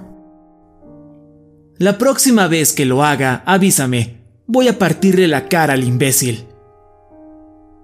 Kyle siempre fue muy protector con Kimber, pero desde que comenzaron a salir, se volvió diez veces más insoportable. Kimber le guiñó el ojo. ¿Y qué quería Sam? Tener una charla con Mira, probablemente sobre la tienda. Sobre cómo nadie va ahí y que debería haber cerrado hace años, pero que no lo hará porque los Prescott son tercos a más no poder. Dijo Kyle. Sí, probablemente. Lucía bastante preocupada. Puedo contar con una sola mano cuántos emparedados he vendido el último mes. ¡Auch! Lo sé. Estoy seguro que no va a salir muy bien parada de eso. Realmente no me agrada ese sujeto. De solo imaginar aquel delgado hombre de ojos amarillos gritándole a la dulce y pequeña Mira, hacía hervir mi sangre. Deberías haber conocido a su padre, comentó Kyle sarcásticamente. Era todo un caballero. ¿Su padre? Sí, Tom Prescott. Agregó Kimber. Su familia lo internó en un asilo a unas cuantas ciudades de aquí. ¿Por qué hicieron eso? Escuché que se volvió loco y que avergonzaba a su familia en público. Yo también escuché eso. Kimber se quitó sus largos rizos de sus hombros. Siempre me agradó Tom Prescott. Fue una mierda lo que le hicieron. ¡Hey, niños! Nos volteamos para ver a Phil Sander salir a tropezones de los arbustos. Mike Sutton lo seguía. Así que aquí es donde se reúne la gente cool. ¿Qué onda, Mike? Saludó Kyle, ignorando por completo a Phil. No le agradaba, pues salió con Kimber con anterioridad por un tiempo. A Phil no parecía importarle eso, o quizás ni se enteraba. Aunque, por otro lado, puede ser que no le prestara atención porque siempre estaba drogado, y ese día no era la excepción. Se sentaron junto a nosotros. Mike me ofreció su pipa. ¿Quieres darle? La verdad es que sí. Estaba a punto de tomarla cuando Phil me dio un leve manotazo. Por Dios, Mike, ¿no quieres hacer alucinar al hijo del sheriff? Mike asintió y se guardó la pipa en el bolsillo. Ah, ¿en serio? Me quejé. Lo siento, Sammy.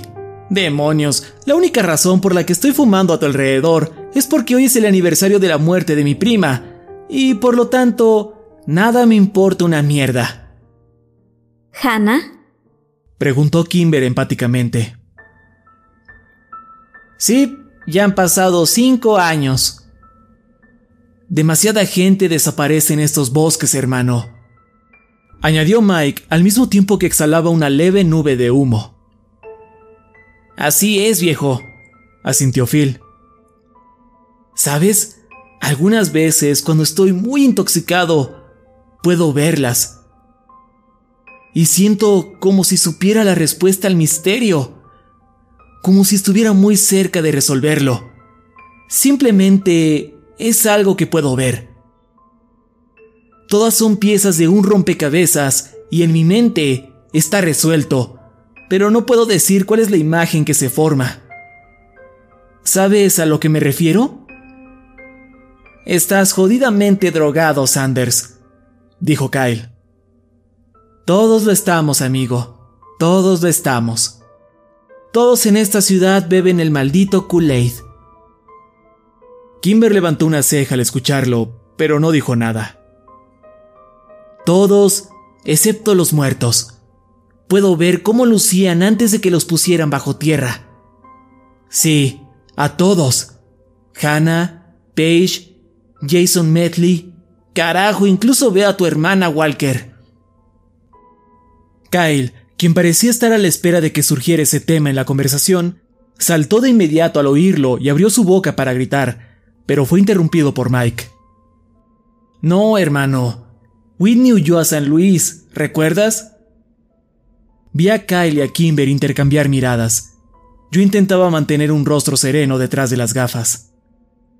¿Es cierto eso, amigo? preguntó Phil. Sabía que Kyle y Kimber siempre se preguntaron qué pensaba acerca de Whitney, si acaso había aceptado el veredicto oficial de que ella y Jay huyeron juntos. Mis amigos eran muy buenos, jamás tocaban el tema, pero como dije, querían saber qué creía yo que había pasado realmente. Los amaba a ambos y quería hablar con ellos del tema, pero simplemente no podía. Todos creían que pasé los últimos siete años de mi vida lamentándome en silencio por su vida y que ahora había puesto el incidente en el pasado. Al menos, eso es lo que aparentaba. La verdad era que jamás me rendí con Whitney. Esperé años para que Jay apareciera en alguna red social de Internet, y cuando finalmente lo encontré el año pasado, quedé devastado. Siempre tuve la esperanza de que el reporte oficial estuviera en lo correcto, y que mi hermana se hubiera fugado a algún lugar muy lejano de aquí, que siguiera viva y feliz en su hogar con Jay Bauer. Pero su página de MySpace mostraba a un próspero joven aún viviendo con sus padres. Lo último en lo que pensaba, sin duda, era en su exnovia Whitney. Cuando llevé la evidencia ante mi padre, di un vistazo rápido a las hojas que imprimí para él y luego cerró bruscamente la puerta de su oficina, conmigo fuera de ella. Lo escuché llorar ahí dentro por horas. Yo esperaba que saliera que reabriera las investigaciones y ejerciera todo el peso de la ley en su búsqueda. Pero la justicia nunca llegó, y jamás mencionamos a Jay Bauer otra vez. Por alguna razón que no me explico, nunca les conté esto a Kyle ni a Kimber. Quizás porque me preocupaba que hicieran algo parecido a lo que hizo mi padre. Pero lo más probable es porque no quería que descubrieran lo obsesionado que me volví con borrasca y los hombres sin piel. Estaba más que seguro, tan seguro como el sol se levanta en las mañanas, que la muerte de Whitney ocurrió ahí, justo como le sucedió a todos los que fueron al árbol triple sin precaución. De repente, sentí cuatro pares de ojos que me observaban sin pestañear. Sí, es cierto, Huyó con ese chico Jay, de nuestro antiguo hogar. Contesté a los presentes. Para Kyle, eso bastaba. Ok, chicos, es el hijo del sheriff. ¿Qué creen que va a pasar si ven que lleva hierba consigo? El pequeño tiene razón, Phil. Larguémonos. No necesito más problemas con los polis de por aquí, dijo Mike. Nos vemos, Walker. Kimber, ¿Pequeñín? Phil se puso de pie, se sacudió sus pantalones y saltó de la roca hacia la arena. Luego pateó un poco hacia unas chicas de primer año, quienes chillaron y lo llamaron cretino. Phil se quitó su sombrero invisible, hizo una reverencia y antes de irse agregó, ¿Señoritas? Mike lo siguió, y mientras los veía partir, escuché la conversación que había surgido a mis espaldas. No dije que quisiera ir, dije que tengo que ir. Apenas son las dos y es domingo. Lo sé, pero últimamente mis padres han estado discutiendo bastante. No quiero dejar sola a mi madre por mucho tiempo. Creí que ya estaba mejorando. Un poco, pero aún sigue muy deprimida, Kyle. ¿Quieres quedarte en mi casa por la noche? La voz de Kimber se redujo a un suspiro. No creo estar lista para eso aún. ¿Qué? No, espera, no me refería a eso. quise decir a dormir. Yo me podría quedar en el sillón y tú en mi cuarto. Silencio incómodo. Mis padres te adoran, lo sabes. Agregó. Kimber rió. Lo sé, solo quiero estar al lado de mi madre, pero gracias, lindo.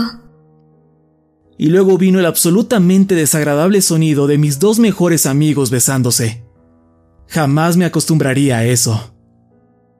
Ah, en ese caso, yo también me iré de aquí. Me puse de pie y les dediqué una mirada de lástima en tono de broma. Oh, vamos, Sam. No te pongas celoso. Seguro que algún día te conseguimos novia. No necesito tu ayuda con eso, de verdad. Dije mientras veía a Emmeline Adol bronceándose del otro lado del lago.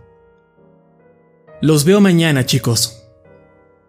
Última semana de escuela, ¡wow! Gritó Kimber. Gracias a Dios. Ese lunes sería el último del año escolar, y aunque debería estar feliz de ello, no lo estaba. El verano significaba cero distracciones, es decir, más tiempo para pensar durante mis largas horas en la tienda de sándwiches artesanales Prescott. Pero había una razón más por la que no estaba emocionado de empezar esa semana. El día siguiente era día de fuga. Mi padre me había instruido hace días que debería poner el ejemplo e ir a la escuela ese lunes. A veces realmente odiaba ser hijo de un policía. Kimber y Kyle eran geniales y se ofrecieron a compartir mi miseria, a pesar de que a este último no le gustara tanto la idea. Como imaginaba, mi padre estaba esperándome cuando llegué a casa. Tuvimos una pequeña y rígida charla sobre nuestros respectivos días antes de que finalmente lo mencionara. Recuerda, Sammy, vamos a estar vigilando mañana y no quiero verte fuera de clases. Sí, lo entiendo y espero no tener que ponerle una infracción a Kyle. Suspiré. Ah, es solo una tradición. Hasta los maestros nos orillan a honrarla. Dicen que los viernes no me importa lo que digan, Sam. Te quiero en la escuela. Y no solo por ser el sheriff, sino porque soy tu padre. Reí. Qué mal chiste. No puedo controlar lo que haga Kyle. Me parece justo, pero sí puedes controlarte tú. No dije nada. Papá suspiró. Ah, ya casi acaba, Sam. Solo son estos cinco días y tendrás todo el tiempo del mundo. Bien. Salí de la cocina terminando la conversación. Subí las escaleras y antes de llegar a mi cuarto, pasé por enfrente del de Whitney. La luz estaba encendida todo muy silencio. Sabía que mi madre estaba dentro. Siempre lo estaba. Haciendo quién sabe qué. Entré a mi habitación y cerré la puerta con seguro. El día siguiente terminó siendo más vergonzoso de lo que esperaba. Había como otros diez chicos que tampoco se saltaron clases, y las miradas que me dedicaban dejaban en claro que era por culpa de mi padre. Kimber, siendo la gran amiga que era, asistió a clases como si fuera cualquier otro día. Kyle entró a todas las clases conmigo. A los maestros parecía darles igual. Justo antes del almuerzo, un oficial entró al salón y pidió una copia de la lista de asistencias. Vi que papá se había tomado en serio las fugas de ese año. Estaba seguro de que todos me reclamarían por eso durante el verano. Ya en el descanso, Fui con Kyle a fumar dentro de mi auto. Por lo general, nadie nos veía, pues grandes camionetas nos cubrían. Pero como casi no fue gente a la escuela, estábamos al descubierto, vulnerables. Moví el auto hacia una esquina solitaria y escondida para estar más seguros. ¿Mensajeaste a Kimber? Le pregunté. Zip. Tenía los labios apretados no dejando que el humo se escapara de sus pulmones. Luego lo dejó salir todo. Se fue a casa, como por el cuarto periodo. Dijo que su madre la llamó y que tenía que ir a cuidarla. No lo sé, viejo. ¿Qué acaso no te odia su madre? Ahora era mi turno de inhalar. Sí, bueno, creo que es algo natural, al menos desde que Kimber empezó a salir conmigo. Aunque estoy casi seguro que me odia desde antes. Quizás en ese entonces no tanto, o lo ocultaba.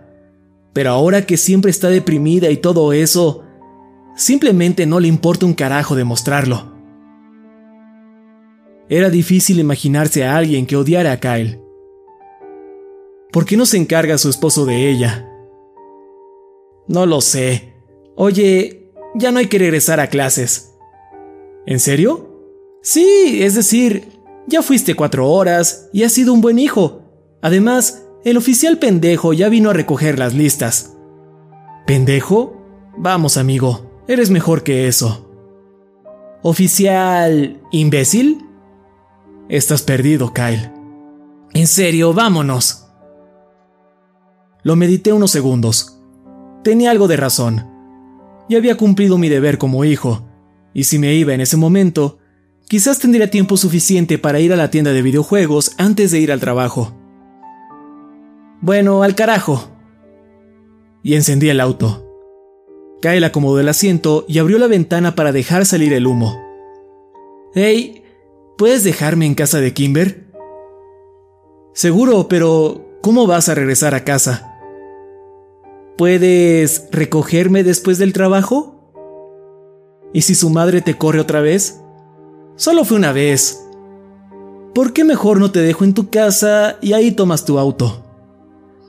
Necesita nuevos neumáticos. Neumáticos, claro. Lo que Kyle quería decir es que su seguro había vencido y que, además, no tenía dinero para gasolina. Compró su auto el verano pasado, después de haber trabajado doble turno en el supermercado durante medio año. El auto estaba... bien, pero solo lo quería para impresionar a Kimber, cosa que negaba rotundamente. ¿Había funcionado? Yo diría que no. Empezaron a salir en otoño de ese año. Kyle dejó su trabajo para pasar más tiempo con ella. Kimber no parecía el tipo de chica que se impresiona por los autos de otros, pero mi amigo estaba más que convencido que eso fue lo que la conquistó. Por otro lado, yo sabía que lo único que había logrado el auto era brindarle la confianza a Kyle para invitarla a salir. Y ahora que esa parte de su romance terminó, el carro se quedaba en la cochera de los Landy, juntando polvo en vez de recuerdos. Ninguna de las tiendas de videojuegos tenía lo que quería. Ya que no tenía nada que hacer, decidí llegar temprano al trabajo, con la esperanza de que Mira me dejara salir temprano. Me estacioné en el frente y caminé hacia la puerta. No me sorprendía el hecho de que no hubiera alguien atendiendo a la barra. Solo tres personas trabajaban en el lugar, y lamentablemente nunca podía ver a mi compañera, Emalín, quien iba los días que yo no. Eso era muy decepcionante, dado que ella era gran parte por la que pedí ese empleo. Fui a la parte de atrás para avisarle a Mira que ya había llegado, y la encontré desplomada en su escritorio, encima de papeleos y recibos. No era inusual verla de esa forma, pero algo lucía diferente en esa ocasión. Inmediatamente sentí una perturbación en la fuerza, pero antes de que pudiera irme, se incorporó y me vio. Sabía que huir era lo indicado, pero no lo logré. Ella estaba llorando. ¿Estás? ¿Estás? Lo siento, lo siento. Dijo rápidamente, limpiándose los ojos. ¿Ya son las cuatro? No, son las dos quince. Pensaba que quizás, si llegaba temprano... Oh, sí, es tu día de fuga. Seguía limpiándose las lágrimas, pero no paraban. No entiendo, Sam. Esta tienda ha estado en números rojos desde que comencé a manejarla. ¿Qué estoy haciendo mal? No lo sé. Patético. No se me ocurrió algo mejor. Mi instinto me decía que me fuera. Nadie viene aquí nunca. Y el señor Prescott se rehúsa a que ponga avisos y anuncios. Dice que no se ven bien, pero ¿cómo espera que haga negocio entonces? Necesito este trabajo, Sam. Dios, yo solo... A lo mejor mi cara lucía como la de un venado asustado, pues cuando Mira volteó a verme, se compuso un poco y cambió de expresión. Ve a atender. Yo registro tu entrada. No tenía que decírmelo dos veces. Me fui de inmediato. Me agradaba y odiaba verla así. Aunque el mostrador no era un mejor escenario. Podía escuchar los llantos de Mira por encima de la vieja música de fondo. Sus lamentos iban de dolorosamente fuertes a silenciosos quejidos. Después de media hora así, decidí hacer algo al respecto. Dado a que no estaba preparado para lidiar con las emociones de una mujer adulta, lo único que se me ocurrió fue llamar a su esposo Owen. Afortunadamente estaba en casa y contestó al segundo timbre. Voy para allá. Dejé salir un suspiro de alivio cuando escuché un auto estacionarse y vi a un hombre alto salir de él. Owen. Entró mientras su esposa estaba en uno de sus momentos de lamentos silenciosos. Siento haberlo llamado a casa, señor Daly. No sabía qué más hacer. Está bien, Sam. Hiciste lo correcto. Lucía cansado, y podía decir con certeza que esa situación no era nueva para él. ¿Está bien? Quiero decir, ¿se pondrá bien? Oh, sí. Estamos pasando un mal momento. Eso es todo. Oh, también Mira mencionó que la tienda iba en bancarrota.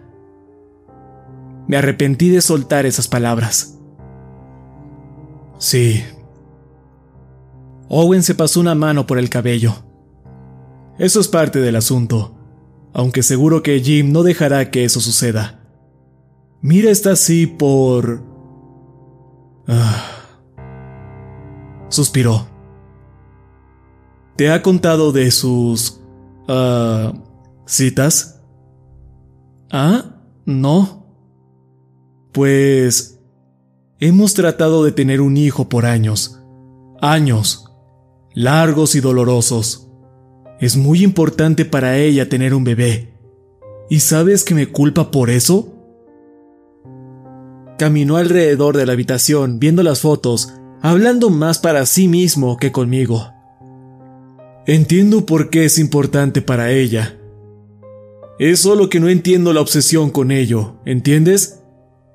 ¿Será porque es la última de su familia? ¿La última Makeski en el planeta? Es decir, ¿no se da cuenta de que el bebé no sería una Keski de todas formas? Sería un Daily, como yo. Hazme caso, Sam. Nunca te cases con una mujer que tuvo un padre loco y cuatro tíos muertos. ¿Desarrollan esta obsesión con el linaje y... cuatro tíos muertos? ¿Qué? Oh, sí. Los famosos, tú sabes. Los hermanos que murieron en las minas de Driskin. Bueno, pues eso solo dejó al padre de Mira vivo, y ella es hija única, lo que la deja como la última Makeski y última esperanza de seguir con el linaje. Así que, por supuesto, todo es mi culpa, ¿no? Simplemente me le quedé viendo. Él suspiró. Ah, lo siento, chico. Estos no son tus problemas, y están más allá de lo que puedas manejar de todas formas. He estado muy estresado estos días. Con los problemas de fertilidad de Mira, nuestra única opción es... ¿Pero cómo murieron? Estaba desesperado por hablar de algo más que de problemas maritales, y la historia de sus tíos sonaba suficientemente interesante. ¿Los Makeski? No estoy seguro. Murieron en algún lugar de las montañas. Oh, ok. Ah... ¿Ha escuchado de los hombres sin piel? ¿Hombres sin piel? Así es. No lo creo. ¿Qué hay de borrasca? Owen Daly entrecerró los ojos y se tocó la sien con sus dedos.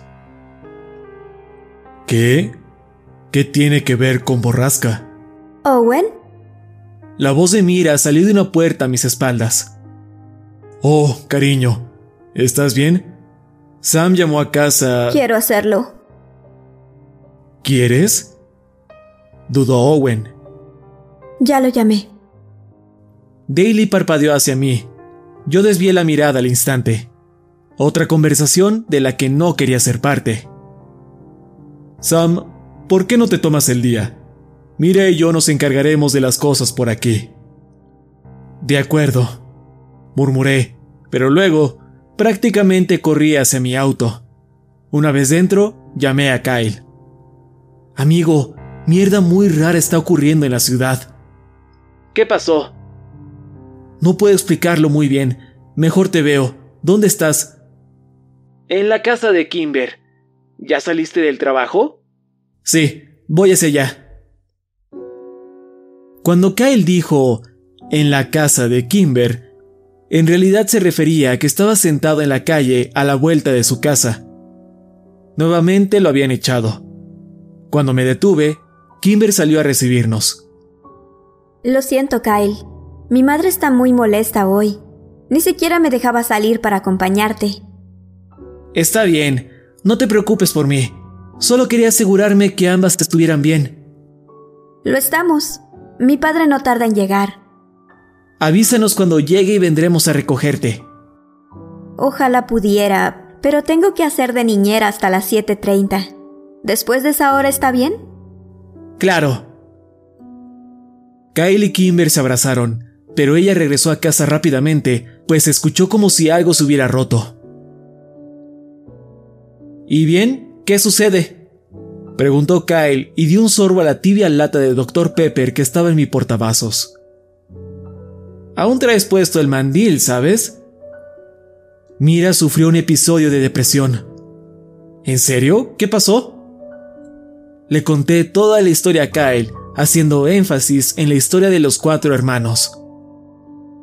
Sí, los Makeskis. He oído de ellos. No sabía que Mira fuera uno. Creí que todos habían muerto. Es la última. Así que... ¿Crees que los Makeskis tuvieron algo que ver con las otras desapariciones? Había pasado un tiempo desde que mencionaba algo relacionado a Borrasca. Kyle se tragantó con la soda. No, no lo sé, amigo. A lo mejor si las desapariciones comenzaron por el mismo tiempo... ¿Cómo podemos saber eso? Quizás preguntando a los polis. Tiene que haber registros de lo sucedido. Bien, pero ¿y si no puedo preguntarle a mi padre? Entonces no lo sé. ¿Y no hay otra clase de registros? ¿En la sociedad histórica tendrán? Oh, sí. Podemos intentar ahí. Se encuentran en la segunda avenida. Comparten oficina con la tienda de antigüedades. Di vuelta al auto y conduje al centro. Hey, ¿por qué estamos haciendo esto? Sabía que surgiría esa pregunta. Esperaba tener más respuestas antes de tener que dar una. Es... Whitney. Fue todo lo que pude decir. Kyle no hizo más preguntas. La Sociedad por la Preservación Histórica de Driskin estaba en la parte trasera del edificio, y tuvimos que cruzar la tienda de antigüedades mientras el dueño, el señor Dranger, nos miraba como criminales. Al final del pequeño pasillo encontramos una habitación pequeña con dos escritorios puestos uno junto al otro. Uno estaba vacío y el otro tenía montones de libros y carpetas con papeles sueltos. Podíamos escuchar a alguien tecleando detrás de aquellas pilas de información. Aclaré mi garganta. ¿Hola?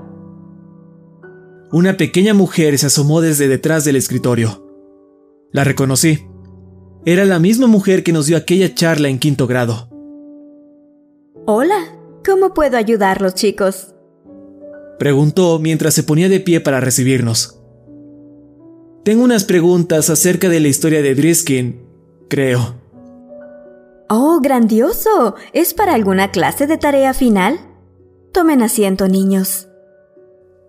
Nos señaló las sillas que estaban frente a su escritorio.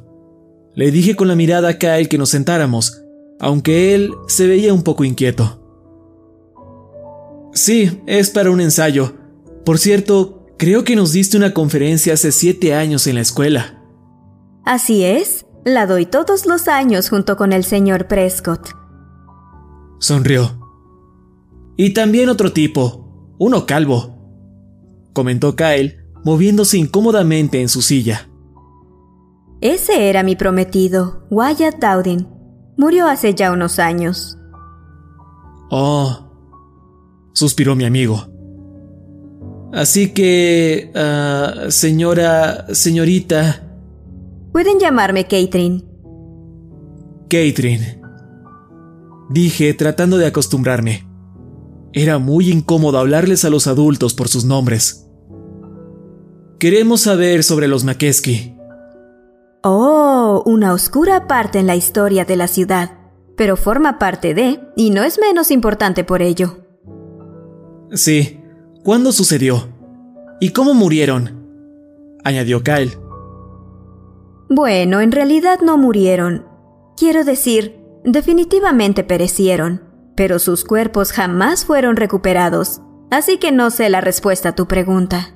Asumo que por deshidratación e inanición. Y creo que sucedió en 1953. ¿Cerraron las minas ese año?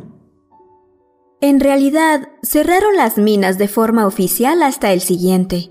Había una disputa entre el ayuntamiento y la familia Prescott que quería dejar la mina abierta hasta que encontraran los cuerpos. El ayuntamiento ganó y las minas fueron clausuradas.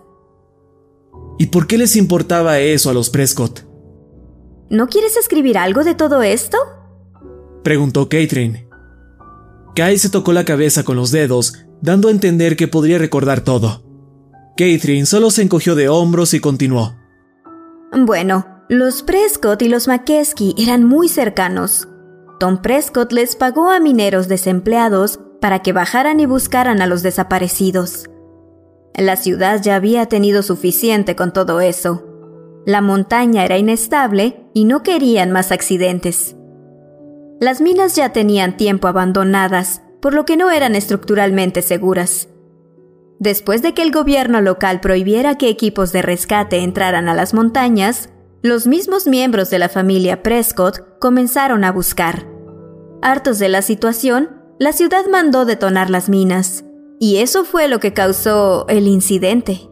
Y en ese punto de la historia, las minas habían dejado de ser rentables, pues ya no tenían recursos y la ciudad estaba en quiebra. Aún así, Contrataron un equipo cualquiera y sin reputación para que colapsaran las minas, pero cuando detonaron los explosivos, accidentalmente dañaron el suministro de agua del pueblo. Entonces el ayuntamiento se endeudó aún más tratando de purificar el agua de rastros de la mina. No fue sino hasta dos años más tarde que las cosas comenzaron a mejorar. Todo gracias a los Prescott quienes realmente revitalizaron Driskin. El teléfono de Kyle comenzó a sonar. Es Kimber. Quiere que vayamos con ella. Ok. Gracias, señorita Scanlon. Ah, quiero decir, Catherine. Claro, por nada. Si tienen más preguntas, siéntanse libres de pasar otra vez. Casi siempre estamos aquí por las mañanas. O pueden enviarme un correo. Buscó dentro de las bolsas de su chaqueta y nos entregó una tarjeta de presentación. Gracias. Así que, ¿qué opinas? inquirió Kyle cuando entramos al auto. No lo sé. Es raro, ¿no? ¿Por qué les importaría a los Prescott que la ciudad estuviera en tan mal estado después de que se rehusaran a ayudarles? ¿Perdonar y olvidar? ¿Te parece que Jimmy Prescott sea alguien que perdona y olvida? Ah, no. Y su padre es aún peor. Exacto. Quizás deberíamos... ¡Da vuelta aquí! Perdón. Kimber aún está de niñera. Cuando llegamos, Kimber se encontraba en el jardín de enfrente jugando con dos niños. Tenía entre sus brazos a un bebé y nos saludaba. Nos presentó a los dos niños más grandes, Ellos nos respondieron tímidamente y luego regresaron corriendo a su juego. Una vez que se fueron, le explicamos toda la situación a Kimber, quien escuchaba pacientemente mientras arrullaba al bebé. Sam tiene razón. No tiene sentido. Pero ¿por qué nos interesa a nosotros algo que pasó hace décadas? Whitney, dijo Kyle para que yo no tuviera que hacerlo. Un gesto de sorpresa inundó el rostro de Kimber. Se levantó para poner al bebé en su andadera. Luego regresó y me dio uno de sus súper reconfortantes abrazos que no son para nada incómodos. Cuando me soltó, comenzó a andar en círculos, pensando. De acuerdo. Supongamos que Whitney tiene algo que ver con todo esto. Supongamos que tienes razón. Y si queremos resolver todo esto, necesitamos empezar por el principio. Phil está en lo cierto. Cada misterio en esta ciudad es solo una pieza de un rompecabezas más grande. Todo está relacionado. Se detuvo y luego volteó a vernos. Tenemos que ir a la fuente de todo si queremos respuestas. No es mala idea. Sé dónde le gusta pasar el tiempo y dónde se embriaga con el ex sheriff Clary. Ah, no, Kyle. No me refería a Jimmy, sino a su padre. ¿Tom? Está loco. Incluso lo internaron, ¿recuerdas? Pero tiene la lengua larga, ¿no? Jimmy probablemente no sepa ni la mitad de lo que sabe su padre. Pero... Mientras mis amigos discutían, yo me perdí viendo a los niños que se perseguían entre sí alrededor de un árbol. El tronco parecía tener algo grabado, unas palabras, no como el árbol triple del fuerte Ambercott. Estaba demasiado lejos como para leerlas. ¡Te tienen, te tienen! dijo el más pequeño. Los hombres sin piel te atraparon, ahora tienes que morir. Ah, Peter, estaba tocando el árbol. No, no es cierto, eres un mentiroso. Uno de ellos te agarró y ahora tienes que ver al caballero brillante. Claro que no. Kimber, Josh está haciendo trampa. Desvié la mirada de donde se encontraban. ¿Dónde está esa casa de locos? ¿Cerca? No es una casa de locos, es un asilo. Corrigió Kimber. El rumor dice que está en Golden Elm. Eso está por Cape Girardeau. Eso está como a 40 minutos, dijo Kyle sacando su teléfono. Revisaré el horario de visitas de los martes. Sam, ¿vas a trabajar mañana? Trabajo todos los días, pero me encargaré de ello. Genial, entonces hay que ir saliendo de la escuela. El día siguiente fue como todos los martes de la última semana. La mayoría hablaba de lo que hicieron en su día de fuga, o se quejaban de cómo un oficial se presentó en sus casas para levantarles una multa. Estos últimos me acusaban con sus miradas. Cuando sonó el último timbre a las 3.30, tomé mi mochila y la lancé en la parte trasera de mi auto. Kyle y Kimber ya me estaban esperando. El viaje duró más de lo esperado, pues me perdí un poco en Cap Girardeau. La ciudad era más grande que Driskin y las calles no tenían lógica ni orden. Para cuando llegamos a Golden Elm, solo nos quedaban 20 minutos para una visita. Estamos aquí para ver al señor Thomas Prescott, le dijo Kimber a la enfermera que estaba tras la recepción. Dejamos que ella se encargara de todo, pues tenía un carisma que ponía a la gente de buen humor. ¿El viejo Tom? ¡Wow! No ha recibido visitas desde Navidad, cuando vino su hijo. Firmen la hoja de entrada y tomen un pase de visitante. Entonces, ¿son familiares? ¿Saben dónde está su habitación? La enfermera levantó una ceja con sospecha. Lo siento, no lo sabemos, respondió Kimber. Mi madre me pidió que viniera a ver cómo seguía mi tío abuelo. Está ocupada como voluntaria en el hospital. Debí haberle preguntado más acerca del asilo, pero usted sabe, solo tiene pocos minutos para llamar a casa. Oh, por supuesto, querida. Déjame conseguirte a alguien para que los escolte. Un empleado nos llevó hasta la habitación de Tom Prescott, la cual encontramos vacía. Dentro del cuarto nuestra escolta señaló al final de un pequeño pasillo. Le gusta leer a la luz del sol. Caminamos hacia donde señaló y encontramos a un viejo delgado, solo, sentado y murmurando cosas para sí mismo. Estaba frente a una mesita y movía piezas de ajedrez de un lugar a otro. ¿Tom Prescott? Preguntó Kimber, sonriendo. No volteó. Me preguntaba si tan siquiera la había escuchado. Kimber tomó aire para intentarlo otra vez, pero de repente, el viejo golpeó la mesa con el puño. Ese soy yo, maldición. Yo soy Thomas Prescott. No me llames Tom. Los niños solían tener más respeto. Lo siento, señor. Contestó con gentileza y se sentó frente a él. Niños, no tienen respeto. ¿Saben siquiera quién soy? Mi hijo sí que lo hizo. Ese hijito de mami. Ah, alguien debió darle unos buenos azotes en el trasero. Pero ella era demasiado blanda con él. Y ahora está arruinando mi ciudad, esparciendo su vulgaridad y falta de respeto. Le pedimos disculpas, señor Prescott. No quisimos ser groseros. Lo admiramos mucho. Es el hombre que transformó a la ciudad en lo que es hoy. Todos recuerdan eso. Driskin sufría y estaba a punto de morir, pero usted arregló todo, lo sabemos. Hice lo que tenía que hacer.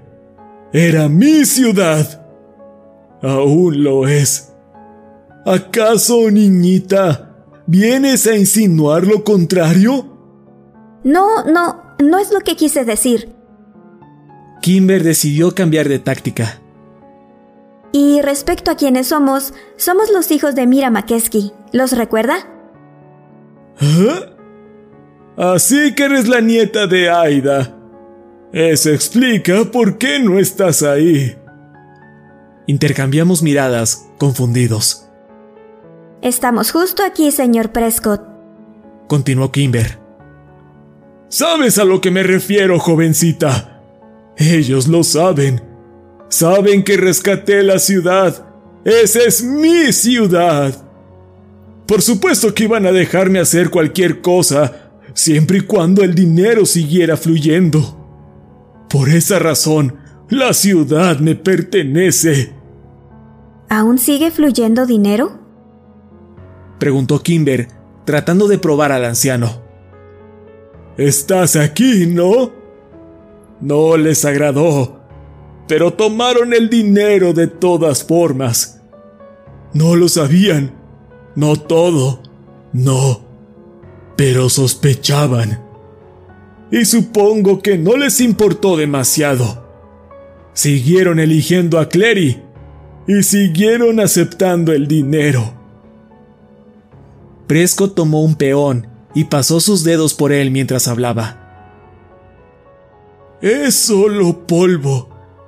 Tú sabes, nada impactante. Un buen y suave polvo. El polvo no necesita saber qué es.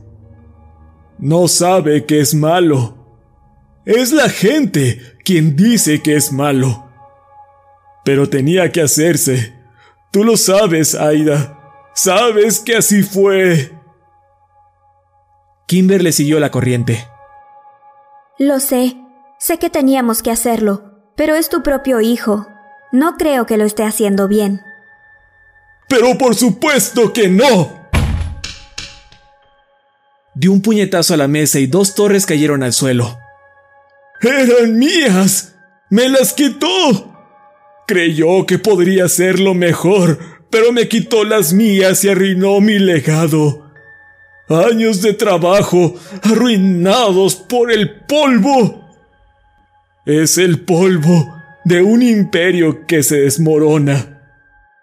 ¿Qué hay de los hombres sin piel? Pregunté. Me había dejado llevar por el momento. ¿De qué estás hablando, jovencito? gruñó. ¿Y la casa del árbol? El árbol triple. ¿Qué y para qué son? ¿Árbol triple? Yo no autoricé eso. Pagamos el triple, pero solo fue por un periodo, cuando las cosas iban lentas. Sin duda jamás cobramos el triple. Eso sería un mal negocio. ¿Dónde está Borrasca? ¿Acaso mi hijo idiota te ha estado contando eso? ¿Te ofreció el triple por ellas? Está arruinando la ciudad, ¿cierto? Mierda, Jimmy. Tráiganlo de inmediato. Aida, pon a mi chico al teléfono. Dile a Jimmy que quiero hablar con él. Diles que aún son mías. Aida, Aida, pon a Jimmy al teléfono. Kimber se alejó y Kyle se interpuso entre ambos. El hombre se levantó. Era alto e imponente. Retrocedíamos hacia la puerta cuando el encargado entró con una mirada acusadora en sus ojos. Nos sacó de ahí. Incluso pasada la recepción, aún podíamos escuchar los gritos de Tom Prescott llamando a su hijo.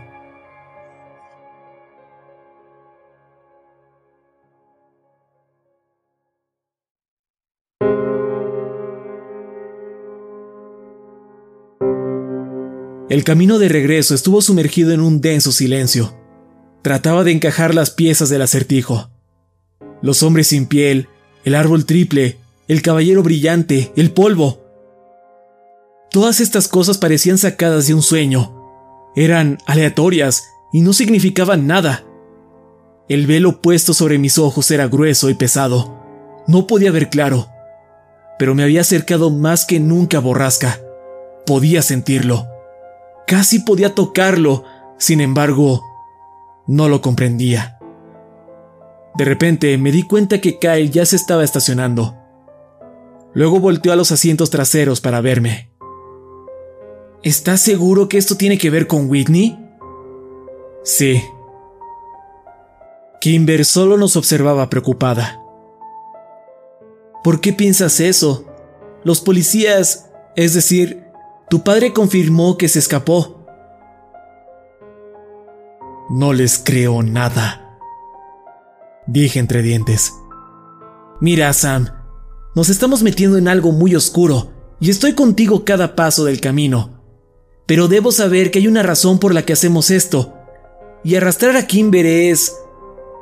Tengo que saber que esto es importante para ti. Y por las razones adecuadas, no solo por una Obsesión. Miré por la ventana y vi que se había detenido por el camino que llevaba a la casa del árbol. Tenía motivos para preocuparse, y aún más por proteger a Kimber. Pensaba en el polvo, y estoy seguro de que Kyle también. Si Borrasca tenía que ver con grandes cantidades de drogas, ¿de verdad quería involucrar a mis amigos? Era mi problema. Los amaba ¿En serio podría arriesgar su seguridad por mi curiosidad y venganzas personales? No obstante, por más que quería dejarlos ir, sabía que los necesitaba. Tengo que saber lo que realmente le sucedió a Whitney. Susurré. Kyle regresó su mirada al frente sin decir palabra. Kimber puso su mano sobre la mía pero la quité y crucé mis brazos. Sin embargo, me disculpé de inmediato con ella. Kimber sonrió, como si me perdonara. Kyle suspiró. Sam. Fue interrumpido por el perforante timbre del celular de Kimber. Ella lo buscó con dificultad para silenciarlo, pero vio el nombre que aparecía en la pantalla y contestó al instante. ¿Papá? ¿Qué? Espera, ¿qué? ¿Qué quieres decir? ¿Papá? No, espera, tranquilo. ¿Hola? Colgó. Algo le pasó a mi madre y está en el hospital. Los delicados ojos verdes de Kimber comenzaron a llenarse de lágrimas. Kyle encendió el auto de inmediato y nos largamos de ahí. Condujo criminalmente rápido, pues el viaje de 16 kilómetros solo nos tomó unos minutos. Mi amigo detuvo el auto afuera de emergencias. Kimber y yo corrimos hacia el interior. Un oficial estaba esperando. Se rehusó a contestar las desesperadas preguntas de Kimber y nos guió hasta el padre de mi amiga. Cuando abrió la puerta, vi a mi padre de pie junto al de Kimber. Me preparé para lo peor.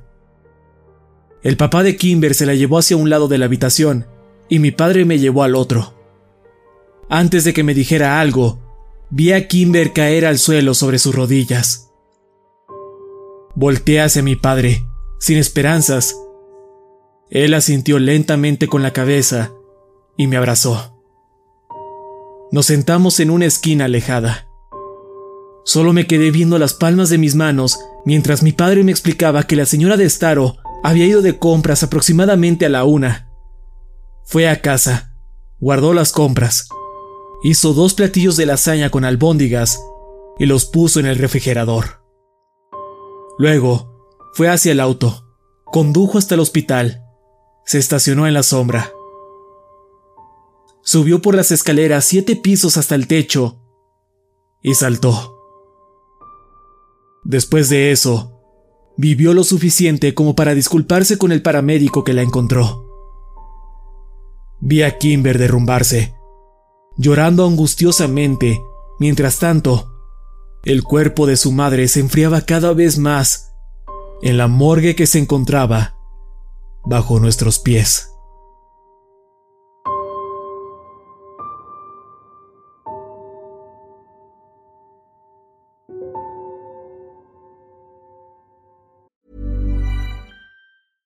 I'm Sandra, and I'm just the professional your small business was looking for. But you didn't hire me because you didn't use LinkedIn jobs. LinkedIn has professionals you can't find anywhere else, including those who aren't actively looking for a new job but might be open to the perfect role, like me. In a given month, over 70% of LinkedIn users don't visit other leading job sites. So if you're not looking on LinkedIn, you'll miss out on great candidates like Sandra. Start hiring professionals like a professional. Post your free job on linkedin.com/people today. Burrow is a furniture company known for timeless design and thoughtful construction and free shipping, and that extends to their outdoor collection. Their outdoor furniture is built to withstand the elements, featuring rust-proof stainless steel hardware, weather-ready teak, and quick-dry foam cushions. For Memorial Day, get 15% off your Burrow purchase at burrow.com/acast and up to 25% off outdoor. That's up to 25% off outdoor furniture at burrow.com/acast.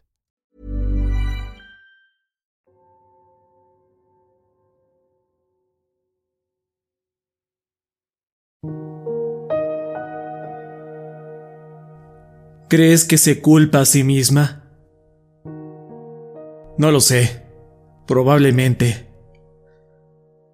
Me estiré un poco acomodándome de nuevo en el asiento reclinable de mi Chevy. Puse mi gorra hacia abajo, de forma que me cubriera los ojos. Pero, ¿crees que está bien? No le contesté. No había duda de que yo no me encontraba de lo mejor cuando Whitney murió, y Kimber estaba más unida a su madre que yo a mi hermana. Definitivamente no estaba bien. Sam, por favor, estoy enloqueciendo. Ya han pasado dos días. Levanté mi gorra para mirar a Kyle, quien estaba hecho un completo desastre. Sus ojos estaban rojos, su cara hinchada y su cabellera pelirroja un poco grasosa. Amigo, su madre se suicidó. ¿Sabes lo cercanas que eran? Solo...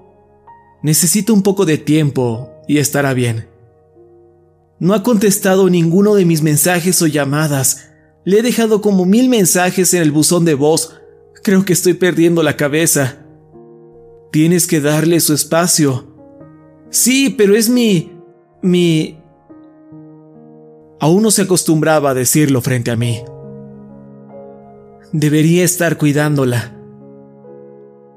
Me incorporé y acomodé el asiento. Mira, Kyle, sé que quieres ayudar a Kimber. Yo también deseo hacerlo, pero no ha contestado nuestras llamadas ni ha asistido a la escuela. Ni siquiera sale a la puerta cuando pasamos por su casa. Ella no quiere vernos por ahora, y tenemos que aceptarlo. En estos momentos solo Kimber sabe lo que es mejor para ella. ¿Qué hay de la nota de suicidio? ¿Crees que eso tiene algo que ver? Suspiré. Ah, ni siquiera sabemos si había nota alguna. El padre de Kimber estaba muy molesto y delicado cuando dijo eso, y es posible que no haya escuchado bien. Le pregunté a mi padre y dijo que no había ninguna carta. Claro, porque tu padre es la honestidad hecha persona. Di una mirada rápida a Kyle y noté que se arrepintió de inmediato de sus palabras. No me importó. Ya no sé en qué creer. La verdad era que estaba seguro de haber escuchado esa declaración. El señor de Staro sí mencionó algo sobre una carta a los policías, pero no podía contárselo a Kyle. Aún no. Ya estaba demasiado preocupado, pues creía que su relación con Kimber era parte de la depresión de la señora de Staro. Le pregunté a mi padre por la carta cuando llegó a casa después de esa larga noche. Él dejó salir un suspiro y pasó sus manos cansadamente por su cabello. Luego dijo, Sam, no sé qué decirte. Andy Staro no dejó una nota, y esta es la primera vez que escucho algo al respecto. Con nuestra mejor amiga en luto y la investigación en espera, Kyle y yo permanecíamos en una especie de estado suspendido. Íbamos de vez en cuando a la escuela y nos saltábamos una que otra clase. Faltamos exámenes finales y fumábamos marihuana más de lo que deberíamos. Sin Kimber ahí para mantenernos a raya y decirnos qué hacer, nos encontrábamos letárgicos, aburridos e irresponsables. No me había dado cuenta de cuánto dependía de ella. Kyle y yo nos saltamos las dos últimas clases y debatíamos sobre si ir a la escuela o no al día siguiente. Decidimos asistir a la segunda clase y me alegro de haberlo hecho, porque Kimber llegó a biología. Ni siquiera la vi al principio. Tenía mi cabeza agachada entre mis brazos, casi acostado en mi asiento. Entonces sentí una dócil palmada sobre mi hombro. Me di la vuelta y la vi, de pie, insegura e incómoda. Sonreí a medias y la traje hacia mí para abrazarla, pero no era como uno de sus típicos abrazos. Fue largo, débil, pero me sentí tan protegido en ese instante que me puse un poco triste cuando nos separamos. ¿Cómo te sientes, Kimber? Ella se limpió una lágrima. Estoy bien contestó mientras mostraba una frágil sonrisa. De inmediato supe que mentía. Le di otro abrazo rápido, mientras Phoebe Dranger nos daba una mirada quejumbrosa. ¿Ya has visto a Kyle? No, la siguiente clase me toca con él. Ha estado muy preocupado por ti. Lo sé. Bajó la mirada. Las cosas han sido difíciles en casa. Entiendo. Estamos para lo que necesites. Sí, eso es lo que esperaba. Lo que sea, Kimber. Dado que era el último día de clases, el señor Founder estaba tan contento de haber entregado las notas de nuestros últimos exámenes que nos dejó hacer lo que quisiéramos por el resto de la clase. Kimber me contó sobre los preparativos para el funeral que sería esa misma semana. Cuando sonó la campana, vi cómo Kimber estaba emocionada y al mismo tiempo nerviosa por ver a Kyle. Mientras guardábamos nuestras cosas, quise asegurarle a mi amiga que su novio no estaba enojado, solo preocupado. Se puso la mochila y asintió. Tan pronto como Kyle la vio en el pasillo, cerró de un portazo su casillero y caminó hacia nosotros tan rápida y bruscamente que me hizo preguntarme si en realidad sí estaba molesto. Empujó a una docena de personas en su camino sin siquiera mirarlas, dejando a muchos confundidos y molestos. Cuando finalmente llegó a nosotros, lanzó su mochila contra la pared y cargó a Kimber de frente, como algo salido de una vieja película romántica. Todos los presentes, incluyéndome, dejamos salir un suspiro de ternura por tal escena. Dado que la mayoría de los profesores no se molestaban en pasar lista ese día, asistí a cálculo junto a Kimber y Kyle. Ahí, tuvieron la misma conversación que yo tuve hace una hora. La plática se tornó inquietante ya casi al final de la materia. Kyle y yo intercambiamos una mirada de complicidad y al final lo mencionamos. Kimber, dijo él, ¿tu madre dejó una carta? ¿Qué? Contestó sorprendida. Escuché a tu padre mencionar algo sobre una el día que... El día que... El martes. Dije al final. Oh. Esperábamos su respuesta cuando la campana para el receso sonó. Todos huyeron del salón. Solo nosotros tres nos quedamos en nuestros asientos. Kimber. Me atreví a romper el silencio. Ella dejó salir un suspiro. Volteó hacia Kyle. Sí. ¿Qué, qué decía? Preguntó nervioso. No lo sé. No la he leído. Se la pedí a mi padre cuando llegamos a casa y contestó que lo había escuchado mal, que no existía tal carta. Advirtió que jamás se lo mencionara a nadie, solo molestaría a la gente. En ese caso, ambos escuchamos mal, contesté, lo cual me parece ridículo. Conozco a mi padre de toda la vida y sé cuando está mintiendo. Los alumnos de la próxima hora comenzaban a llenar el aula y daban miradas de simpatía hacia Kimber. Dado que estábamos en descanso, tomamos nuestras pertenencias y fuimos a mi auto, como siempre lo hacíamos. Yo me senté atrás para dejarlos solos adelante. Kimber tomó aire y continuó. Sé que mi padre miente y sé que tiene la carta. ¿Estás segura? preguntó Kyle. Se notaba que la incertidumbre de si tenía la culpa en algo lo consumía. Sí, y sé que contiene el nombre Prescott. Creo que sé dónde la guarda. ¿Prescott? Exclamé, aunque de alguna forma no estaba tan sorprendido. Era el eje central de todo lo malo que orbitaba en esa ciudad. ¿Cómo sabes que tenía ese nombre? Una vez escuché a mi padre leerla. Creo que, en realidad, lo hace a menudo. Leía las palabras entre quejidos y lloriqueos, mientras tiraba cosas por su oficina. Mi padre no la ha llevado muy bien. ¿Crees que tenía una aventura con Jimmy Prescott? Negué con la cabeza. Hay que ver más allá, Kyle. Estoy de acuerdo. Con todo lo que sabemos sobre los Prescott, estoy segura que no tiene nada que ver con una aventura amorosa. Todo está conectado, de alguna forma, ¿no lo creen? Mi padre era el alma gemela de mi madre, pero solo dejó una carta para mí. Como si de alguna manera yo soy la que sufre por su culpa y no mi padre. Como una disculpa, ¿me entienden? Creo que me hizo algo, o lo hizo por mí. La voz de Kimber flaqueó en la última frase. Kyle la abrazó y le besó la frente. Luego le susurró algo que no pude entender. Así que... Necesitamos hacernos con esa carta.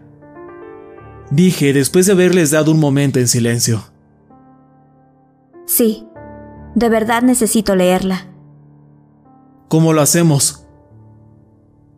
Si está en su oficina, solo tenemos que esperar a que su papá salga de la casa, propuso Kyle. ¿No crees que no se me ha ocurrido ya? Suspiró. Jamás sale de su oficina, no desde que llegamos del hospital. Incluso duerme ahí dentro. Tenemos que sacarlo. No, yo tengo que entrar. Mañana es el funeral de mi madre y la mitad de Driskin estará ahí, incluyendo a mi padre. Necesito salir en medio de todo sin que se dé cuenta, para correr de vuelta a casa. De acuerdo. Suena sencillo. Sin que mi padre se dé cuenta, y tengo que estar de regreso para el final. Kyle y yo asentimos, pero no dijimos nada, pues parecía que Kimber quería añadir algo más. Mi padre ha estado muy distante y creo que me culpa por todo. Eso es pura mierda, bufó Kyle. ¿Pueden ayudarme? Absolutamente, por supuesto. Pasamos el resto del descanso planeando una estrategia más meticulosa de lo que probablemente necesitábamos. Kyle y yo nos encargaríamos de distraer al señor de Staro con una plática, Luego, Kyle recibiría un mensaje de Kimber en el que dice tener una crisis emocional en el baño. Entonces, él se iría a consolarla. Ahí tomarían mi auto e irían hacia la casa de Kimber. Yo me quedaría para vigilar a su padre en lo que regresan. Fui a trabajar esa tarde, por primera vez desde el lunes. Mira se encontraba de muy buen ánimo, a comparación de días anteriores, y me dejó salir temprano ya que era viernes. No dormí nada bien. Me levanté a las 4 de la mañana a buscar un atuendo adecuado para la ceremonia. Mi padre entró a la habitación para despedirse antes de irse a trabajar. Encontró a su hijo temeroso y nervioso tras una pila de prendas negras. Dado que no solo comparto el parecido de rostro con mi padre, sino también la complexión, me ayudó a escoger un atuendo decente. Le agradecí y él me pidió que me disculpara en su nombre por tener que faltar al funeral.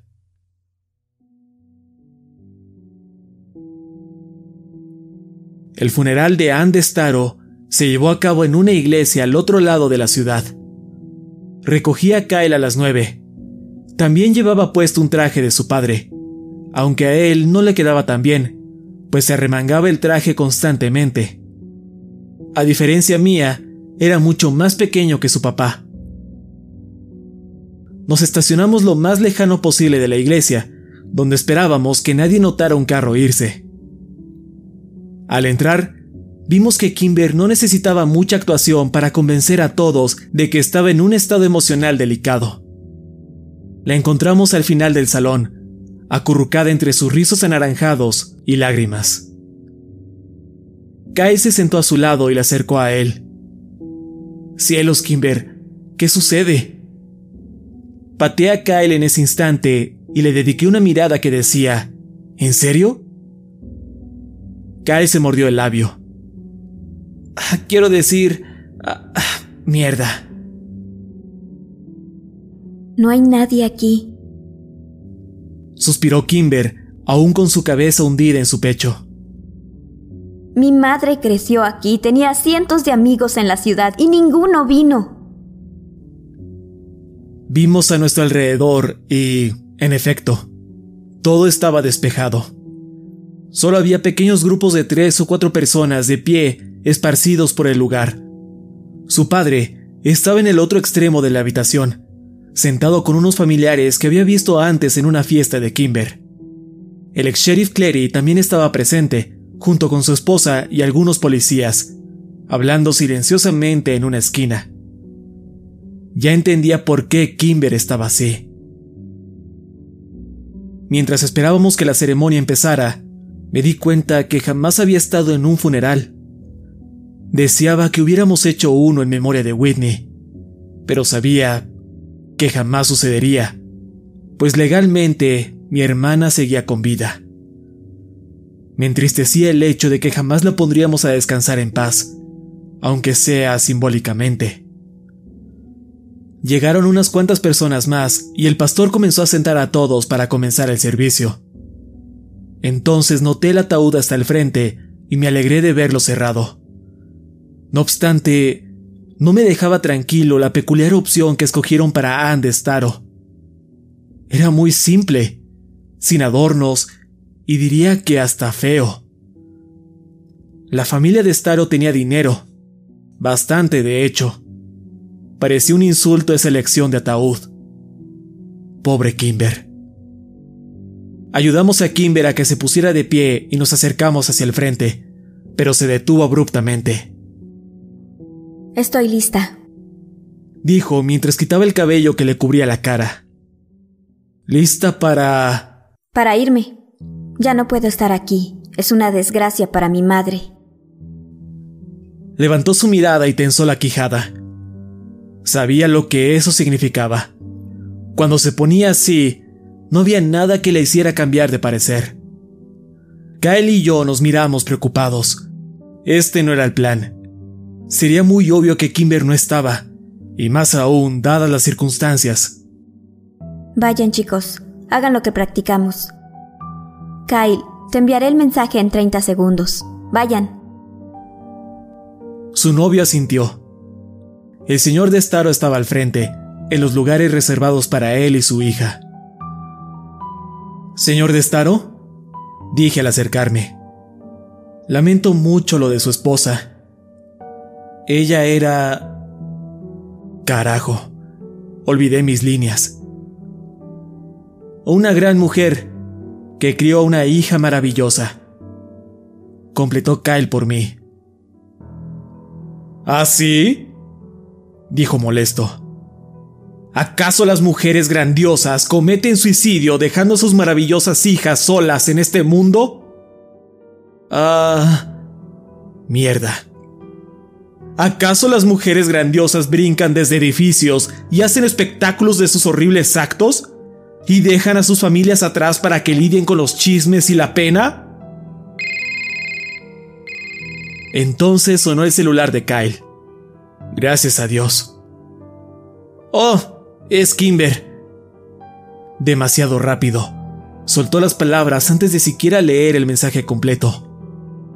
Viejo, no se encuentra bien. Dice que está llorando y que se siente enferma. Voy con ella. ¡No! gritó el padre de Kimber. Fue tan súbito que Kyle soltó su celular, el cual hizo un estruendoso ruido al impactar contra las baldosas del piso. Tú no. Tú no vas a ayudar a mi hija. Ni siquiera le hablarás. Él puede ir. Me apuntó con su dedo. Está bien. Contesté, nervioso. El plan había cambiado demasiado. Necesitaba que Kyle me diera las llaves del auto sin que nadie lo notara. Kyle me indicó con su mirada que sabía cuál era la situación. Luego se sentó junto al padre de su novia. Era obvio que el señor de Staro no le quitaba los ojos de encima. Conseguir las llaves iba a ser casi imposible. Me dirigí hacia la parte de atrás. Al mismo tiempo, el pastor continuaba con su sermón. Envié cuatro mensajes a Kyle para que pudiera darme las llaves, pero ni siquiera se atrevía a sacar su celular. Solo miraba hacia el frente, dando ocasionales miradas de preocupación al hombre que tenía al lado. Después de un par de minutos fui a buscar a Kimber para ver qué quería hacer ahora, pero no se encontraba en el lugar acordado. El plan se estaba desmoronando. Saqué mi celular para preguntarle por mensaje dónde estaba. ¿Dónde te encuentras? Kyle está con tu padre y no puedo tomar las llaves. Esperé en el pasillo pasando mis dedos nerviosamente por el celular. Después de un minuto, vibró. Lo siento, me fui sin ustedes. Tenía que salir de ahí. Lo siento mucho. Volveré antes de que acabe la ceremonia. Lo prometo. Mierda. Cuídate. Ahora, la prioridad era que nadie me viera. Fui al baño de hombres y me encerré. Me puse a jugar Snake por los 20 minutos más largos de mi vida. Sabía que el servicio estaba por concluir, por lo que mensajé nuevamente a Kimber. ¿Ya estás de regreso? ¿La encontraste? Me senté a esperar y vi el tiempo pasar. Le mandé otro mensaje. Creo que está por acabar. ¿Dónde estás? Después de otros siete minutos sin respuesta, intenté llamarla, pero me mandaba buzón de voz automáticamente. Me ponía cada vez más y más nervioso. Estaba a punto de llamar otra vez cuando dos personas entraron al baño. Luego mi teléfono vibró. Había recibido un mensaje. Era de Kyle. El funeral había acabado. Kimber tiene las llaves, ¿por qué aún no regresan? ¿Encontraron algo? Salí del baño sin lavarme las manos, lo cual provocó disgusto en las personas presentes. Kyle miraba por la ventana buscando señales de mi auto. Kyle, Kyle. Se sobresaltó. ¿Dónde está Kimber? ¿Qué pasó? No lo sé, se fue sin mí. ¿Qué carajo? ¿Por qué? ¿Dónde está? No lo sé, Kyle. Se fue sin mí, reiteré. No me contesta, ya intenté llamándola y con mensajes. Nada. Maldita sea, a mí tampoco me ha contestado. Tenemos que vigilar a su padre hasta que regrese. Pues no somos los únicos y apuntó hacia el otro lado de la sala. ¿Qué demonios está pasando? Tres hombres hablaban con el padre de Kimber en una esquina. El líder de ellos era Killian Clery, quien estaba acompañado por dos de sus antiguos oficiales. El antiguo sheriff de Driskin tenía su mano sobre el brazo del señor de Staro y hablaba molesto, pero entre susurros. El padre de Kimber negaba nerviosamente una y otra vez con su cabeza. Luego, los dos policías salieron por la puerta principal de la iglesia, y el señor de Staro se desplomó sobre Killian Clery, el cual lo sentó en una silla cercana. Algo estaba pasando. Llama a Kimber, ahora, ordenó Kyle. Lo hice. Esta ocasión sonó dos veces antes de que me mandara buzón. Colgué y sacudí mis manos en el aire por la desesperación. ¡De nuevo! Y sacó su celular. Lo mismo. Sentí un poco de alivio cuando vi que alguien había contestado la llamada de Kyle, pero no era Kimber. Phil, ¿en qué parte de la ciudad estás? Necesito que me lleves. Es una emergencia. Sí, viejo. Estoy en la iglesia North Ridge. Lo más rápido que puedas. Estoy con Sam. Sí, te debo una. Kyle colgó y de inmediato llamó a Kimber. También me manda buzón. Esperamos ansiosos a que llegara el Mazda de Phil. De vez en cuando volteábamos a ver al padre de Kimber. Clary se llevaba a la hora inconsolable hombre fuera de la iglesia. De repente, el celular de Kyle sonó. Vimos la pantalla y... Era un mensaje de Kimber. La encontré. Kyle respondió presionando los botones violentamente. Van por ti, Kimber. Nos quedamos viendo el celular esperando por una respuesta, y al mismo tiempo que el auto plateado llegaba a nuestra ubicación, recibimos un mensaje.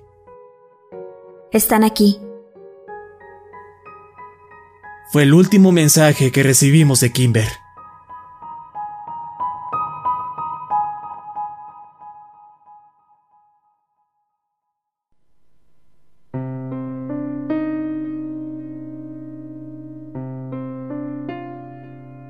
Cuando Phil nos dejó en la casa de los de Staro, encontramos la puerta principal abierta. No había nadie en casa. Mi carro estaba estacionado a un lado del camino, con las puertas sin seguro y las llaves aún puestas. Regresamos a la iglesia, pero ya todo había terminado, y la poca gente que asistió ya no estaba. Luego fuimos a casa de Kimber otra vez, pero seguía igual, no había nadie. Para ese punto, Kyle había perdido la cabeza. La llamó tantas veces que hasta agotó la batería de su celular. Todas sus llamadas se fueron directo al correo de voz y ningún mensaje enviado obtuvo respuesta. Después de rogarle media hora a Kyle, por fin lo convencí para que me dejara llamar a mi padre. Contestó de inmediato. Sammy, ¿qué sucede? Es Kimber. Se ha ido, papá. La buscamos en todos lados, pero no la encontramos, ni a su padre. Se fue del funeral apenas comenzando y... Y... Killian Clary hablaba con su padre. Luego Samson y Greg se fueron y creo que fueron a su casa y la raptaron. Creo que aún trabajan para Clary a escondidas. Sospecho que traman algo. Ella... Wow, wow, wow, wow, wow. Tranquilo. Ven a la estación para hablarlo. Les tomaré una declaración y enviaré a un par de oficiales a que investiguen la casa justo ahora. Solo Tranquilízate, Sam. Nos encargaremos. Colgué y retrocedí con el auto violentamente, haciendo rechinar la llanta cuando le di al acelerador. Sam. Sam. ¿Cómo sabemos que podemos confiar en la policía? No confío en la policía. Confío en mi padre. A pesar de decir eso, incluso para mí, esas palabras sonaban vacías. Llegamos a la comisaría y Kyle salió del auto tan pronto como disminuí la velocidad lo suficiente como para estacionarme. Cuando entré, vi que mi padre tenía sujetado a Kyle por los hombros y asentía solemnemente a todas y cada una de sus palabras. Cuando me vio, mandó a un oficial para que nos llevara a su oficina. Después de unos minutos, regresó y se sentó del otro lado de su escritorio. Bien, chicos. El oficial Ramírez entrará en unos cuantos minutos para tomarles la declaración. Parece ser hasta ahora que los de Estaro se fueron voluntariamente de la ciudad. No, imposible, señor Walker. Kimber jamás. Mi padre levantó su mano, silenciándolo. Déjame reformular lo que dije. Jacob de Staro dejó la ciudad voluntariamente. Kimber es una menor y no tiene derechos legales aquí. Si su padre dice que se van, entonces se van. Pero no está contestando su teléfono y fuimos a su casa, papá. No empacaron nada. Quizás solo salieron por un tiempo. A ver unos parientes, tal vez. No puedo imaginarme por qué no les contestaría, más allá de que quiere estar sola por un tiempo. Kyle estaba exasperado. Pero, miren, sé que es difícil para ti entenderlo, Kyle, pero perder un miembro de la familia deja una carga en las personas. Sam, tú lo sabes. No tenemos idea de cómo va a reaccionar la gente a ello, y no tenemos derecho a saberlo si no lo desean. Creo que es bastante plausible que Kimber vuelva a inicios de otoño para la escuela. ¿El otoño? Sheriff Walker, esos son dos meses. Necesita investigar ahora. Kyle, sé que estás molesto, y nadie dijo que no vamos a investigar esto detalladamente. ¿Cómo investigaste detalladamente la desaparición de Whitney? exclamé. No me arrepentía de mis palabras. ¡Sam! espetó al fin con más fuerza de la que jamás lo había escuchado. Estoy cansado de tus insinuaciones sobre Whitney, como si no hubiera hecho todo lo que pude para encontrarla. Amo a tu hermana más de lo que puedas imaginar. Es mi hija, Sammy, y jamás me daré por vencido con ella. ¿Y qué hay con los policías que se fueron tras Kimber en el funeral? Interrumpió Kyle. Mi padre levantó una ceja. Samson y Grig. Dije molesto entre dientes. Chicos, se fueron del funeral porque los mandé a atender una llamada. Me levanté violentamente tirando mi silla en el proceso. ¡Oh, por favor, papá! Muy bien, ya basta. El sheriff azotó sus manos sobre el escritorio y se puso de pie. Te dije que te diré todo lo que sepa.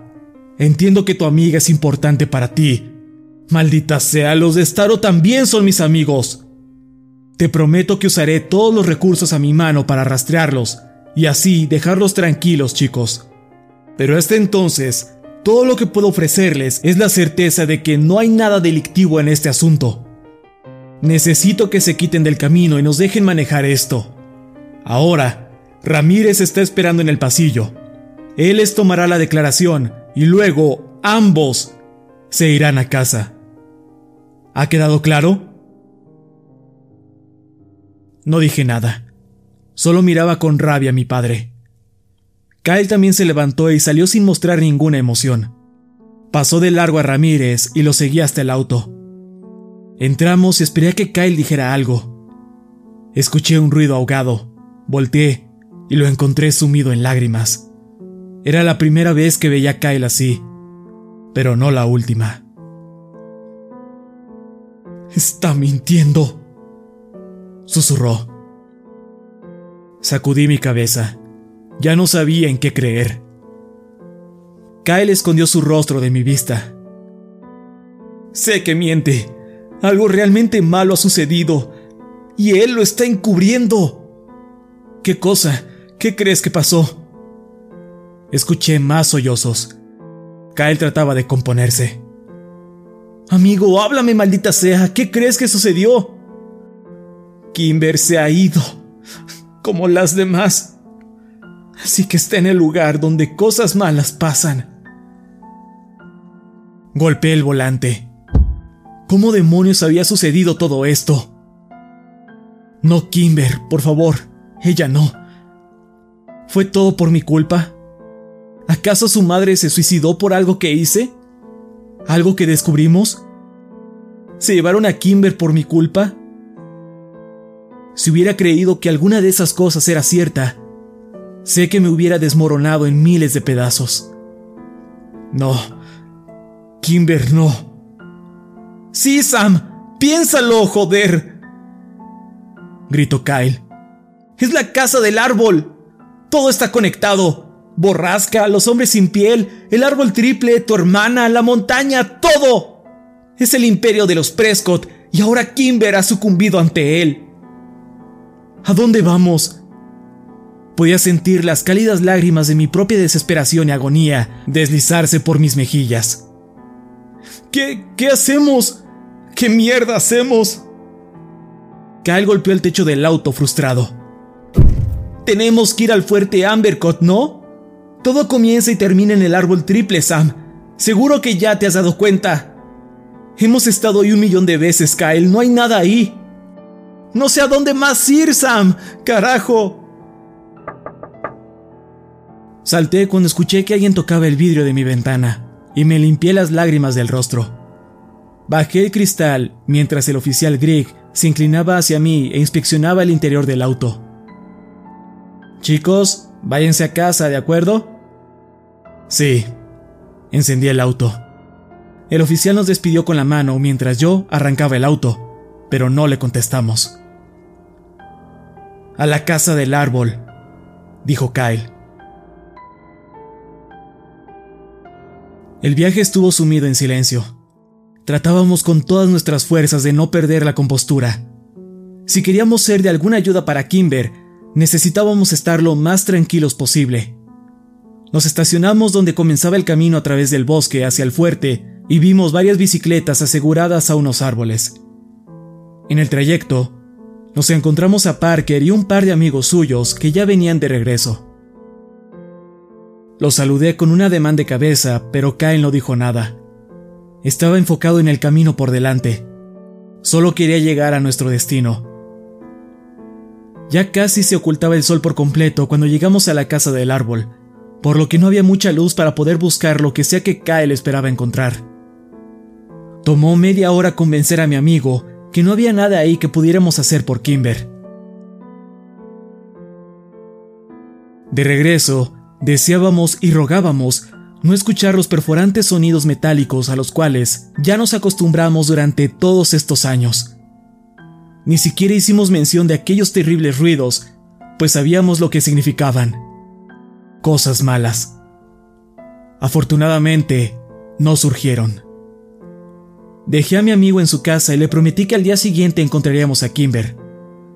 Le juré que así sería. Solo asintió con la cabeza, resignado. Luego entró a su casa. Unos minutos después llegué a mi propio hogar. Mi padre me esperaba en la cocina. Lo ignoré y fui directo al refrigerador, pues me acababa de dar cuenta que no había comido nada en todo el día.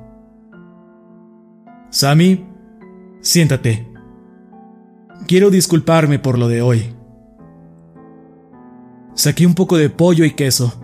Después fui a la alacena para tomar algo de pan. Sé que estás asustado, y sé que muchas cosas han pasado con las que no puedes lidiar del todo. Suspiró. Han... Han sufrido depresión desde hace tiempo, Sam. Más de 20 años. Eso deja secuelas. Lo ignoré y continué haciendo mi emparedado, pero en realidad me moría por dentro. Ya no sabía si podía confiar en el hombre que alguna vez llamé padre. Ella estaba sufriendo, Sam. Y algunas veces, la gente que sufre tan profundamente no encuentran otra salida. Ella estaba consciente de que su depresión le afectaba a su esposo y a su hija. Y quizás creyó, erróneamente, que les haría un favor al irse. Mamá está deprimida. Comenté sin apartar mi vista de lo que hacía. Tu madre lo está llevando bien, y esto es muy distinto, Sam. La madre de Kimber tenía depresión desde los 20 años. En los primeros años de su matrimonio sufrió muchos traumas. La infertilidad puede ser algo muy duro para las parejas, y ni siquiera el nacimiento de Kimber pudo traerle alivio del todo. Papá, con todo respeto, estoy cansado. Me voy a la cama. Tengo que levantarme temprano para buscar a Kimber con Kyle. Lancé mi cuchillo hacia la tarja y volteé a ver a mi padre por primera vez. Por favor, dime que estás intentando hallar a mi amiga. El sheriff se puso de pie. Se veía tan desgastado y cansado como yo. Lo prometo, Sammy. Y por fin le creí.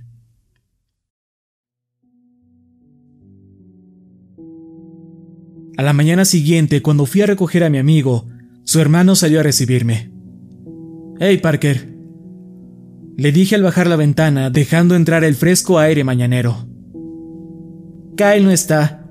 Se fue como a las 5 de la mañana. Se llevó la camioneta de mi padre sin permiso. Está molesto. Será mejor que te vayas. Gracias, amigo. Entonces subí el cristal y me fui. Manejé alrededor de la ciudad toda la mañana buscando a Kyle. También le llamé al celular, pero no contestaba sino hasta el mediodía. Lo siento, viejo. No podía dormir. Sonaba mucho más estable que el día anterior. No te preocupes. ¿Dónde estás? No lo sé con exactitud. Un lugar extraño. Estoy en una gasolinera. ¿Por los bosques? Sí. Ella está allá afuera, Sam. En algún lugar entre las montañas. Puedo sentirlo. Lo sé. Muy bien. Deja voy contigo. Ok. Te veo en el camino que lleva al fuerte. Llegué primero que Kyle. Después de unos 15 minutos, la camioneta roja del señor Landy llegó y se estacionó en un lugar prohibido. Seguramente la camioneta sería revolcada en lo que nos íbamos a explorar la montaña. Dudaba que a Kyle le importara. ¿Y bien? Nada. Ya veo. Continuemos. Caminamos kilómetro tras kilómetro en las montañas, pero no encontramos rastros de vida humana. Por los siguientes días, mientras el sol estuviese en el cielo, nosotros buscábamos. Kyle cada vez se desesperaba más y más, Incluso invadía propiedades privadas en busca de maquinaria para tala o cosas así, lo cual suponíamos era el origen de aquellos sonidos. Pero la montaña era enorme y la aguja estaba muy hundida en el pajar. Con el pasar de los días, la cordura de Kyle se desvanecía poco a poco. Cada vez que veía a mi padre, me mostraba una mirada agria y prometía que aún seguían buscando. Incluso parecía preocuparse gradualmente más por el asunto. La casa de los Destaros seguía deshabitada. Nada había cambiado desde el funeral. Fue en la onceava noche desde que desapareció Kimber, cuando desperté súbitamente de mi sueño por culpa de los penetrantes sonidos mortales de borrasca. Lloré hasta quedarme dormido, y en lo que caí rendido, me acompañaron los fuertes lamentos de Kyle que surgían desde la casa de al lado. Le habíamos fallado. Kimber estaba muerta.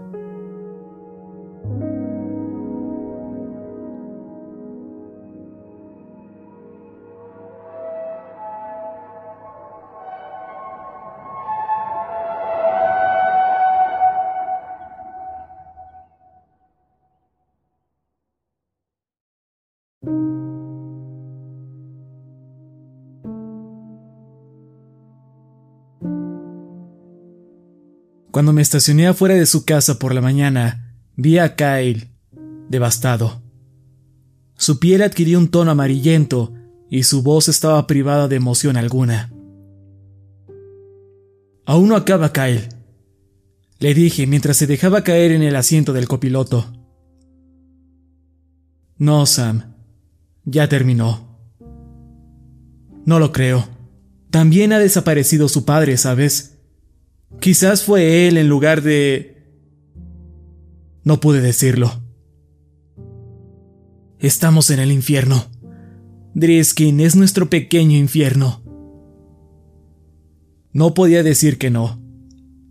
La ciudad que había llegado a amar ahora parecía tan ajena a mí. Whitney no fue un caso aislado. Que desaparezca la gente es la norma de este lugar. Eso haría Jimmy Prescott el rey de la ciudad. Satanás en persona. Tan pronto como dejé salir esas palabras, Kyle soltó un golpe a la puerta del auto, despertando del letárgico estado en el que se encontraba. ¡Voy a matarlo! ¿Dónde está ese hijo de puta? Sabes que está involucrado en todo esto, Sam. Sabes que... Quizás parcialmente. Su padre moldeó la ciudad, la cual ha dado paso a toda esta mierda. Pero estoy bastante seguro que los Prescott solo están involucrados con el negocio de las drogas. Tú sabes, el polvo. Sí, ¿y qué? Está reclutando gente para... para que sean sus obreros, esclavos o algo. Puede ser. Estuve de acuerdo con su idea solo para tranquilizarlo aunque realmente dudaba que ese fuera el caso. El sonido de la gran bestia mecánica que estaba en borrasca emanaba el sentimiento y hedor a muerte. Manejamos hasta un café en la calle Gourmet Street. Entramos para comprar provisiones. En lo que pagaba, vi a Mir en el otro extremo de la barra, esperando un café. Se notaba inmediatamente que estaba de buen humor, algo que no había visto mucho en ella desde que comencé a trabajar en su establecimiento. Creí que era buena idea decirle que iba a faltar otra vez a trabajar, por quinto día consecutivo. Hola, mira. Murmuré al acercarme. Ah, tampoco podré ir hoy. Tengo algo importante que hacer. Sam. Oh Dios, ¿cómo te encuentras? Ah, bien. Bien. Dijo bastante optimista. No te preocupes por eso, yo me encargaré. Y en caso de que necesite apoyo, seguro que Emmeline podría auxiliarme. Pero dime, Sam, ¿qué has hecho últimamente que es tan importante? Mi mente se puso en blanco. Empecé a murmurar cosas sobre cómo tenía que ayudar a mi padre, prácticamente cualquier basura que se me ocurriera, cuando Kyle apareció detrás de mí. Intentamos encontrar borrasca lo mencionó como si nada. Ah, sí. Owen me contó que preguntaste sobre eso. Sabes que eso es solo un cuento, Sam. Una leyenda que ha existido desde que soy niña. Sí, pues... Estamos buscando a nuestra amiga desaparecida, Kimber. Creemos que podría encontrarse ahí. Agregué. ¿En serio? Creí que la familia de Staro fue con sus familiares en Maine para pasar el verano. Bueno, como sea, buena suerte, chicos. Gracias. La voz de Kyle sonaba antipática y su paciencia estaba acabándose. Cuando entramos al auto, nos tomamos unas latas de bebida energizante. Kyle se acabó la lata en menos de un minuto y luego la aplastó con sus manos. No me agrada tu jefa, Mira, ¿por qué no? No lo sé. Algo parece extraño. Bueno, ha pasado por varias cosas. No pensaba entrar en detalles. ¿Y por qué le preguntaste a su esposo por borrasca?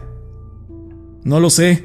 Solo estaba hablando por hablar y creí que podría saber algo. Parecía alguien que conoce muchas cosas.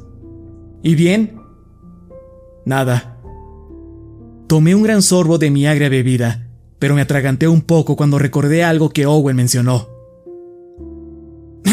Eh, bueno, en realidad, él dijo una borrasca en lugar de solo borrasca, como si fuera una cosa y no un lugar. ¿Y lo es? Es que... Una cosa... No lo sé. Jamás había escuchado sobre eso.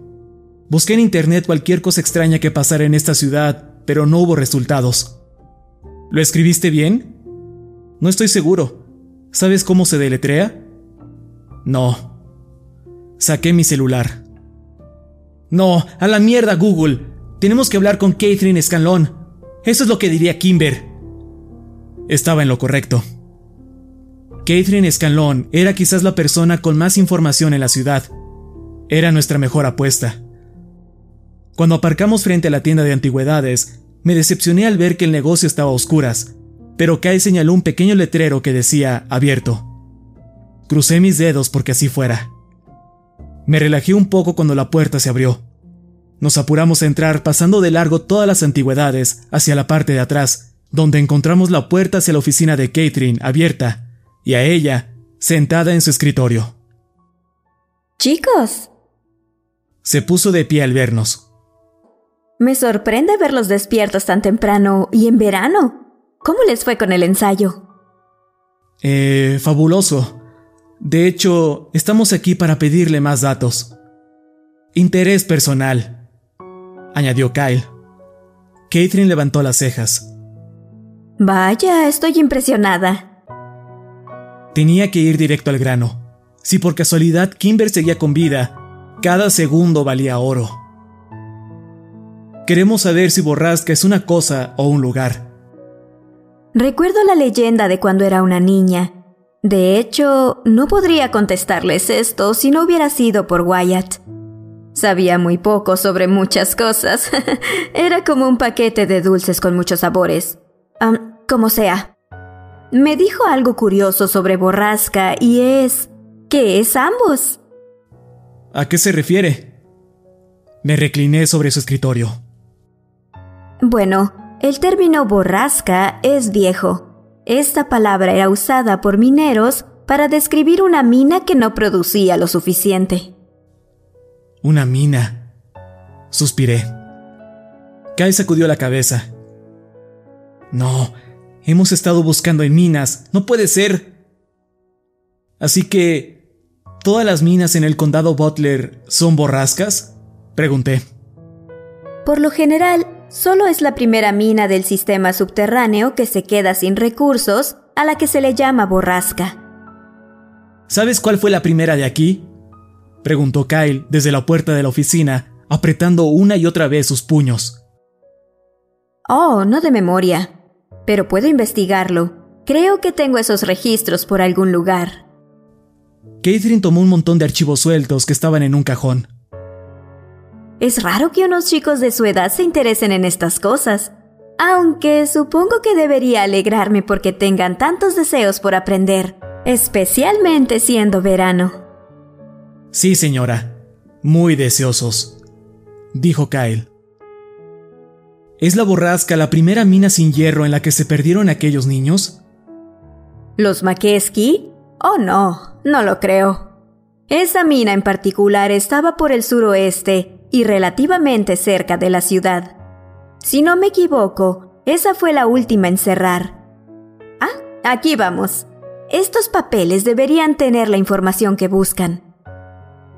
Kyle y yo caminábamos lentamente por la oficina, inquietos y tratando de parecer casuales, mientras las bebidas energizantes recorrían nuestros cuerpos. Listo. La primera mina en cerrar fue la minera central del norte. ¿Pero dónde está? Kyle se dirigió hacia el escritorio poniendo su peso sobre este. ¿Dónde está esa mina? Hmm. Catherine sacó una pila distinta de papeles y comenzó a buscar entre ellos. Después de un minuto, sacó un enorme papel amarillento que se encontraba doblado. Lo extendió sobre la mesa. Podía ver que era un mapa, y sabía que no nos iríamos de esa oficina sin él. Veamos.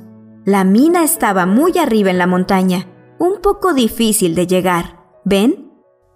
Y señaló un pequeño punto rojo en el mapa que estaba como a 6 kilómetros de donde habíamos estado buscando. ¿Podemos llevarnos el mapa? pidió Kyle. Lo regresaremos. Por supuesto. Estoy segura de que tengo copias. Escuchen, chicos, si van a explorar. Nos va a acompañar mi padre. Mentí. Oh, Excelente. Diviértanse. Nos gritó mientras nos apurábamos por salir del edificio. No nos detuvimos a contestarle. Divertirnos era lo último que pasaba por nuestras mentes. Es, es, es muchísimo más lejos de donde hemos buscado. Tartamudeó Kyle. Tenemos que ir, ahora, y necesitamos un arma. ¿Un arma? ¿Dónde vamos a conseguir una? Con tu padre. No nos va a dar ninguna, viejo. Bien, entonces primero revisaremos el lugar y luego volveremos con un arma. Eso tampoco sonaba como un buen plan para mí, pero ¿qué otra opción teníamos? después de estudiar el mapa por varios minutos, llegamos a la conclusión de que la forma más sencilla para llegar a Borrasca era a través del camino hacia el fuerte. Una vez más, cruzamos aquel sendero que ya nos era bastante familiar. No podíamos llegar a nuestro destino sin pasar por ahí y sin pasar por la casa del árbol. Fue así como supe que íbamos por buen camino. Recorríamos la misma vereda que mucha gente antes que nosotros cruzó con el fin de llegar a Borrasca. No obstante, ¿qué encontraríamos allá? Caminamos a través de los árboles, más lejos de lo que jamás habíamos llegado antes, y rápidamente nos encontramos sin rumbo. Solo seguíamos ciegamente las indicaciones del mapa, esperando no habernos desviado del curso. Una hora pasada nuestro viaje, comencé a arrepentirme de no haber ido preparados, tanto con provisiones como emocional y mentalmente. Para el mediodía, ya llevábamos cuatro horas escalando aquellos terrenos desconocidos y parecía que estábamos perdidos. Mi creciente pánico aumentó más cuando comencé a llenar mi cabeza con pensamientos sobre Kimber, Whitney y las respuestas al misterio en el que se hundió mi vida por tantos años.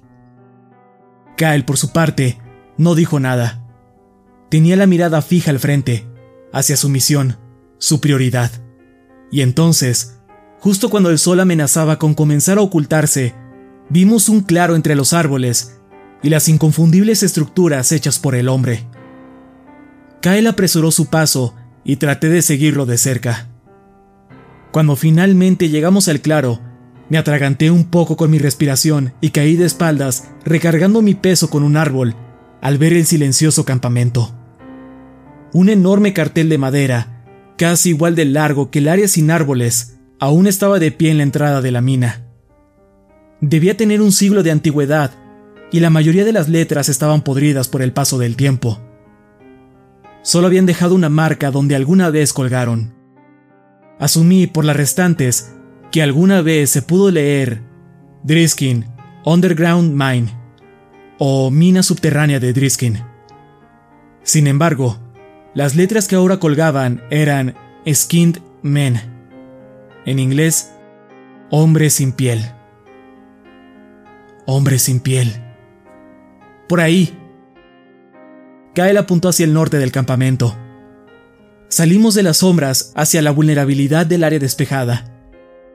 Había varios edificios grandes que aún se veían en decentes condiciones y la entrada a la mina estaba completamente bloqueada. No vamos a poder entrar, susurré. Intentemos con ese edificio. Contestó y apuntó al más cercano, el cual era el más grande de todos. Diría que era tan alto como un edificio de dos pisos. Contamos hasta tres y luego corrimos a través del lugar hacia las enormes puertas de madera de aquella estructura. Habían sido forzadas y cuando logramos escabullirnos al interior, ya no tenía dudas de que la muerte rondaba por borrasca.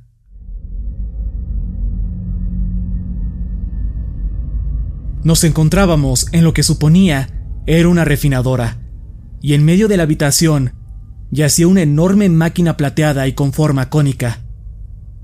Había una cinta mecánica arriba que seguramente alimentaba el cono. Todo el lugar tenía un olor agrio. Incluso la tierra bajo nuestros pies parecía haber adquirido un tono rojizo.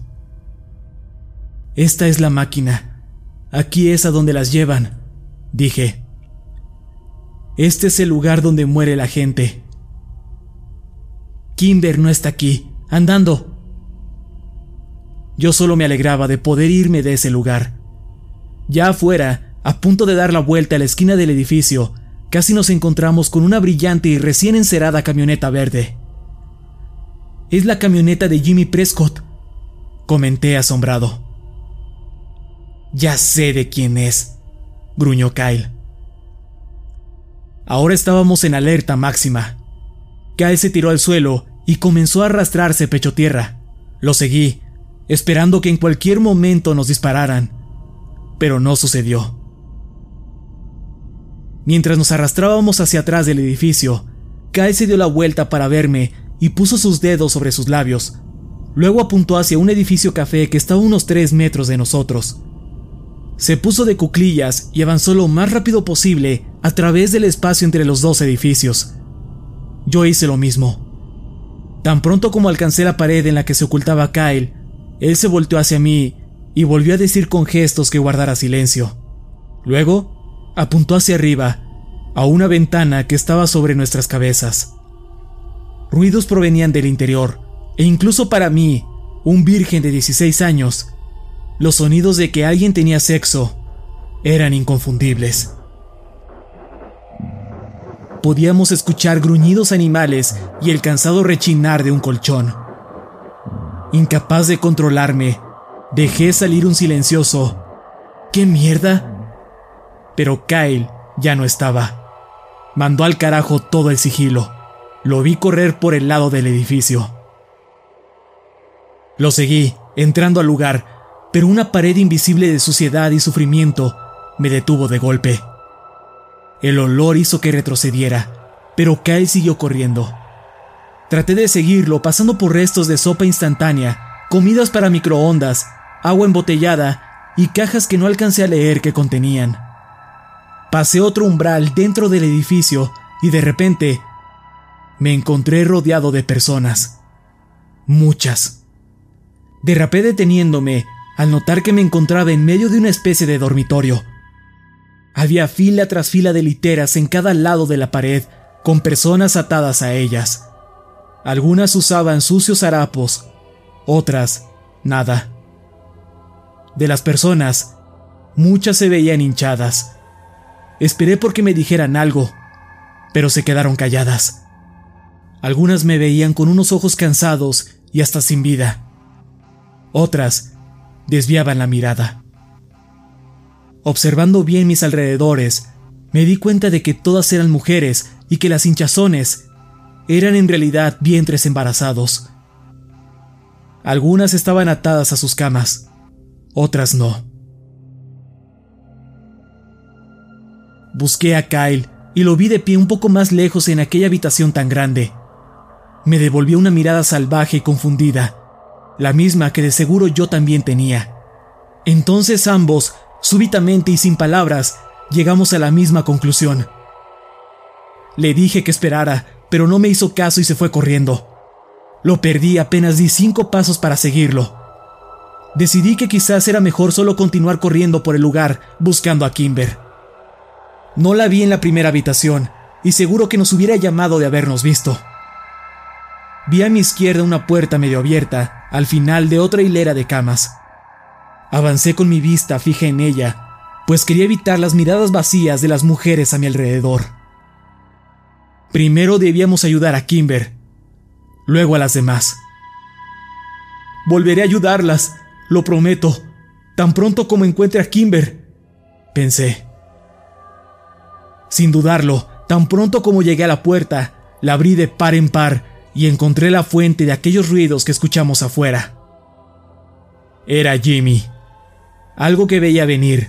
Sin embargo, la escena frente a mí no la esperaba. Estaba encima de una casi irreconocible e inmóvil Christie. La trataba como a un animal. Ella me veía con unos ojos entrecerrados, desprovistos de vida, pero no me pidió ayuda. Creo que la vi derramar una lágrima antes de que se volteara a la pared para evitar que le viera el rostro. ¡Qué mierda! No me di cuenta que lo dije en voz alta. Jamás había visto un dolor humano tan profundo. La cabeza de Jimmy giró rápidamente hacia mí.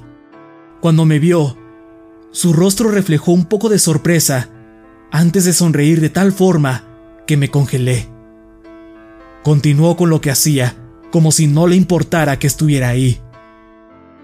No había otra cosa que quisiera hacer más que empujarlo y quitarlo de encima de Christie. Pero me avergüenza enormemente admitir que no pude forzarme a dar un solo paso más hacia adentro. ¡Sam! ¡Sam! La voz de Kyle resonó por el edificio, sacándome de mi parálisis.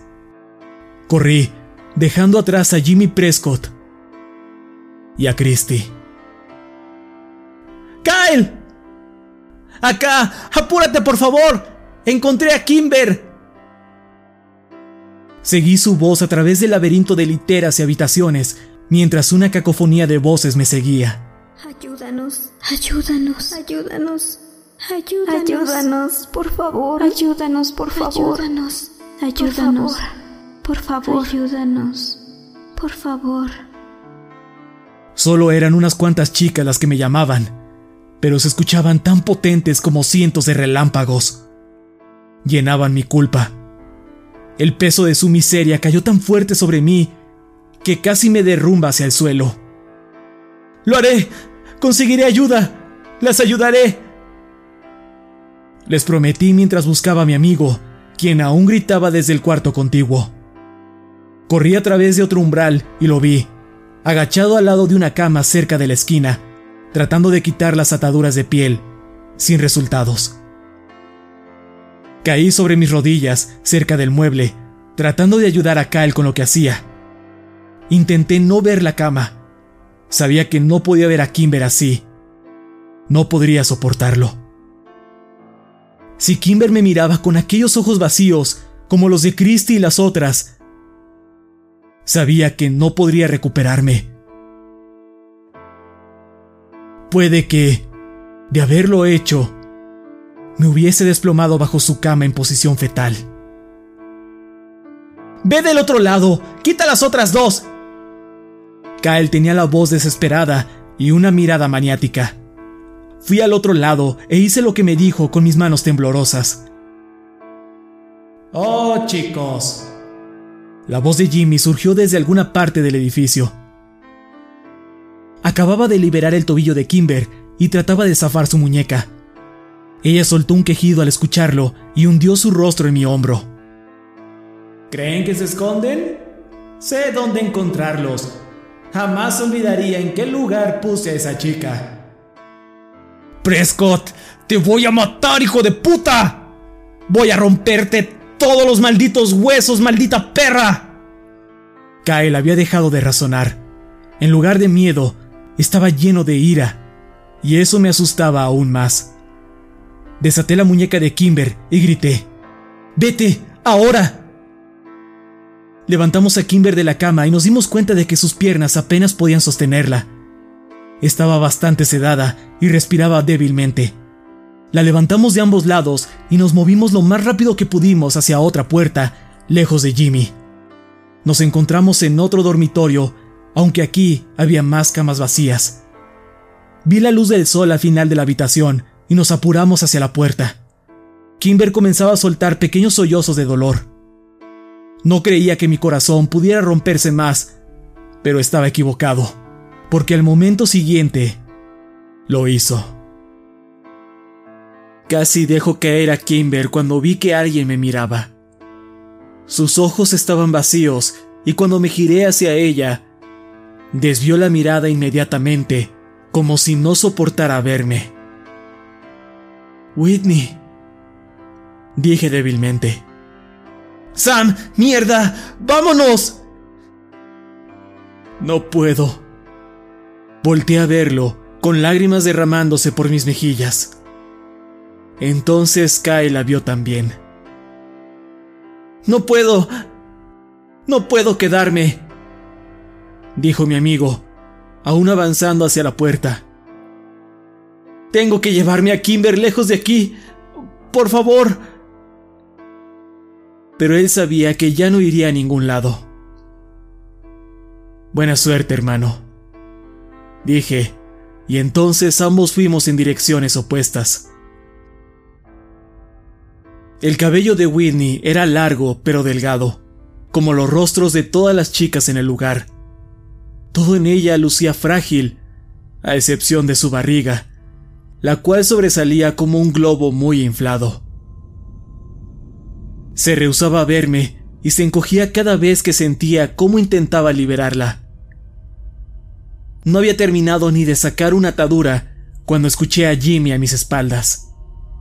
No me molesté en voltear a verlo o en dejar de liberar a mi hermana. No sabía qué más hacer. Admiro tus agallas, niño, dijo Jimmy. Luego se sentó en una cama detrás de mí y siguió observándome sin oponerse a lo que hacía. Probablemente piensas que tus amigos escaparon, pero no tiene sentido tener falsas esperanzas, ¿o sí? Nada de esto tiene sentido. Mi voz flaqueaba y se quebró un poco en la última palabra. Ah, te equivocas, suspiró Jimmy. Pero, solo para que lo sepas, ya tengo a Clary buscándolos. La gente hace mucho ruido al bajar por la montaña. Créeme. ¿Sheriff Clary? Estaba desesperado. Quería que siguiera hablando, cualquier cosa que lo impidiera detenerme. Oh, sí. ¿Sabes? Debía retirarse del negocio, pero al contrario del sheriff anterior, se quedó con unos cuantos caballos para la carrera. ¿Caballos? Nada tenía sentido. ¿Sep? Jimmy palmeó la cama que estaba a su lado. Llamamos estos edificios los establos. Y rió. Dejé caer la última atadura de Whitney. Esperaba que corriera hacia la salida mientras yo iba tras Prescott. No obstante, todo lo que hizo fue sobarse las muñecas y rascarse la clavícula. Luego puso otra vez sus brazos donde se encontraban y volteó su cabeza para no verme, cerrando los ojos. Me subí a la cama que estaba a su lado y le tomé su fría mano. Si ella no se iba de aquí, yo tampoco. Todo había acabado. Dije una silenciosa plegaria a un Dios que no conocía y rogué por la seguridad de mis amigos. ¿Quieres saber qué es esto, Sam? Me encogí de hombros. No creí que importara en ese punto. Todo tiene que ver con los bebés. Volté a ver el vientre de mi hermana, haciendo como que no escuchaba. No te imaginarías cuánto dinero hay en la industria. Quiero decir, mi padre era un hombre listo. Sabía que no teníamos nada de valor que pudiéramos vender, y en ese entonces los Prescott eran bastante pobres. No eran más que mineros, justo como todos en la ciudad. Le llegó la idea cuando vendió a mi hermano mayor para pagar los derechos por la ciudad. Algunas personas pagarían cinco cifras por un recién nacido, ¿sabes? Incluso en ese entonces. Y las organizaciones que los compran, bueno, los compran por montones. Pero aún hacemos una fortuna con ellos, y nuestros gastos son muy pocos. Jimmy se puso de pie y sacó una pistola que tenía entre el pantalón. Luego la lanzó una cama a través del pasillo. Trata de entender, Sammy. No se trata solo del dinero. También usamos los establos para servicios comunitarios. Mucha gente de la ciudad acude a nosotros, ¿sabes? Desde los 50. No podía soportarlo más. No quería seguir ahí escuchando todo eso. No quería ver a Whitney tan deshecha y no quería esperar la inevitable muerte. Era una tortura en su forma más pura. ¿Qué estás esperando? ¿Por qué no me matas? Esto no es una película de James Bond. No me importa nada de esta mierda. Jimmy se rió fuertemente, como si fuera la cosa más graciosa que jamás hubiera escuchado. ¿Matarte? Cielos, niño. Si pudiera, ya lo hubiera hecho. Pero no se me está permitido. Aunque me he estado preguntando si debería cogerme a tu hermana frente a ti. No es mía, pero puede que valga la pena usarla con el fin de ver qué cara pondrías. Solo... solo mátame y déjala ir. Carajo, hasta me suicidaría si la dejas ir. Me levanté de la cama. Jimmy dio dos pasos hacia mí y me golpeó tan fuerte en la cara que volví a caer sobre el colchón. Solté un quejido y trataba de no dejar salir las lágrimas. No puedo dejarla ir, pendejo. Tiene uno de nuestros bebés comunitarios en su interior. Grace dice que le queda una semana para dar a luz. Dos a lo máximo.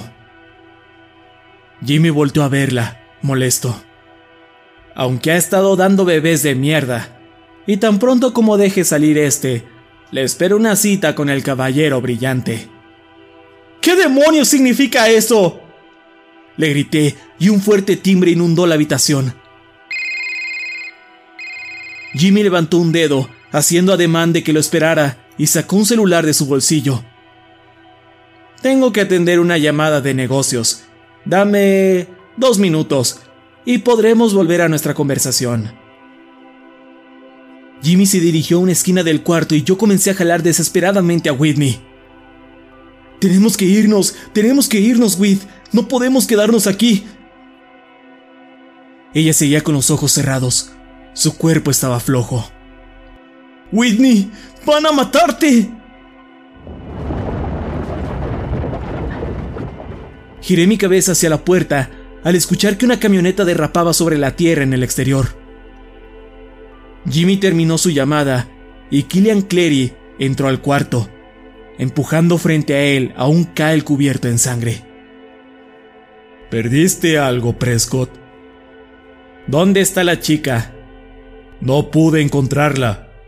¡Carajo, Clary, nos cagaste! Regresa allá afuera y búscala. Jimmy recuperó su arma y volvió a guardarla. A ver, escucha, pedazo de mierda. Gruñó Clary. No soy tu puto empleado, y no tengo todo el maldito día para jugar a las escondidas en el bosque. Te digo que ella no estaba con él. Así que si quieres saber a dónde se fue, tendrás que sacárselo. Clary lanzó a Kyle hacia el piso y le escupió. ¿Ahora tengo que hacer tu maldito trabajo? Jimmy se dirigió hacia mi amigo y sin dudarlo, lo pateó tan fuerte en las costillas escuché algunas romperse. Traté de levantarme, pero aún me encontraba algo mareado y luchaba por mantenerme consciente. ¿Dónde está tu novia, Landy? Prescott levantó su bota y luego pisoteó fuertemente el tobillo de Kyle. Él gritó de dolor. Puedo hacer esto todo el día, niño. Clary se sentó del otro lado del cuarto y encendió un cigarrillo. Veía todo sin expresión alguna. Jimmy levantó a Kyle y luego lo golpeó tan fuerte que unos cuantos dientes rodaron por el suelo. ¡Dímelo, jodido marica! Jimmy volvió a golpearlo en el rostro. Kyle quedó casi noqueado. ¡Lo vas a matar! Grité. Me levanté de la cama y cargué contra Jimmy cegado por la rabia. Clary se puso de pie y me atrapó sin mayor esfuerzo, sosteniendo y manteniendo mis brazos a mis lados. Se rió, con el cigarro aún en la boca. Yo trataba inútilmente de zafarme. Jimmy estaba sobre Kyle y lo golpeaba rápidamente en la cara y pecho. Mi amigo apenas estaba consciente. Yo esperaba que se desmayara por el dolor. Después de un minuto entero de golpes, Jimmy se puso de pie y se sobó los puños ensangrentados. Última oportunidad, Landy. Jódete. Suspiró Kyle débilmente. Jimmy escupió sobre él. Luego levantó su pie lo más que pudo para dejarlo caer con toda su fuerza sobre el rostro de Kyle. El ataque fue tan devastador que pude escuchar cómo se quebraba su cráneo. Perdí todas mis fuerzas y cedí ante los brazos de Clary. Luego él me dejó caer. Quedé hincado ante sus pies. Jimmy tomó un cigarro de Clary y ambos se pusieron de pie al lado de la cama de Whitney mientras me veían llorar. Cielos, qué desastre. Después de unos cuantos minutos, Clary tiró su cigarro y sacó un teléfono. Muy bien, Sam. Toma tu amigo. Al carajo, ese Landy no se va a ningún lado. ¿Quieres limpiar este desastre, Prescott? Me puse de pie, pero mis rodillas no me respondían bien. No me voy. No me voy. Sin mi hermana. Jimmy se rió. Sí, sí lo harás, contestó Clary. Si es que quieres salvar la vida de tu amigo. Aún no está muerto, Sam, pero lo estará pronto. Me lanzó sus llaves. El camino de bajada está por detrás de la refinería. Dejé que las llaves me golpearan y cayeran al piso. Sabía que tenía razón. Era un cobarde. Y dejaría a mi hermana y a todas las otras chicas ahí para que pudiera irme e intentara salvar a Kyle. Recogí las llaves y entonces, sin ver a los dos hombres, levanté a Kyle del suelo por los hombros. Su cabeza colgaba hacia atrás, como si ya no estuviera sujeta a su cuerpo. Su cara era un collage de carne y sangre, y luché por estar calmado al arrastrarlo fuera del edificio. Clary y Prescott me veían, inhalando de su cigarro sin pronunciar palabra. Sabía que probablemente me estaban mintiendo. Kyle estaría muerto para cuando llegara al pie de la montaña, si no es que ya lo estaba. Abrí la puerta del copiloto de la vieja Ford de Clary y senté a Kyle.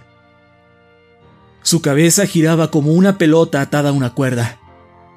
Me tomó casi una hora bajar de las montañas, a pesar de que conduje a una velocidad ridícula y destrocé la defensa de la camioneta. Irrumpí en la zona de emergencias y vi que ya había un equipo médico esperando. Era claro que alguien les llamó diciendo que me esperaran, pues tenían todo listo. Dejé la camioneta de Clary donde me estacioné sin cuidado y pasé las próximas dos horas en la sala de espera llamando a mi padre una y otra vez y llorando sobre una revista de artículos para interiores. Nadie llegó a tomar mi declaración o a hacerme preguntas. La madre de Kyle llegó justo antes que mi padre y empezó a gritar en cuanto me vio. Mi papá entró detrás suyo e hizo que un oficial la retuviera.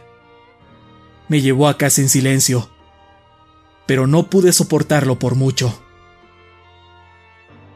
¿Va alguien a llenar un reporte policíaco? ¿Acaso a nadie le importa una mierda lo que pasó? Sam. Ni siquiera volteó a verme.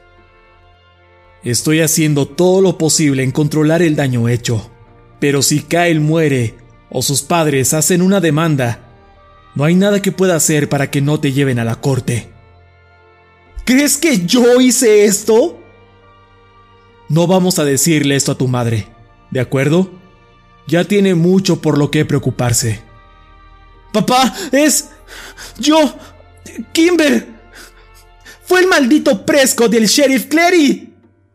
Sí, llegaste al hospital en la camioneta de Killian. Ya hablamos con ambos. Estaba tan enojado y lleno de rabia que mis siguientes palabras salieron como un balbuceo inentendible, por lo que, frustrado, me limité a gritar.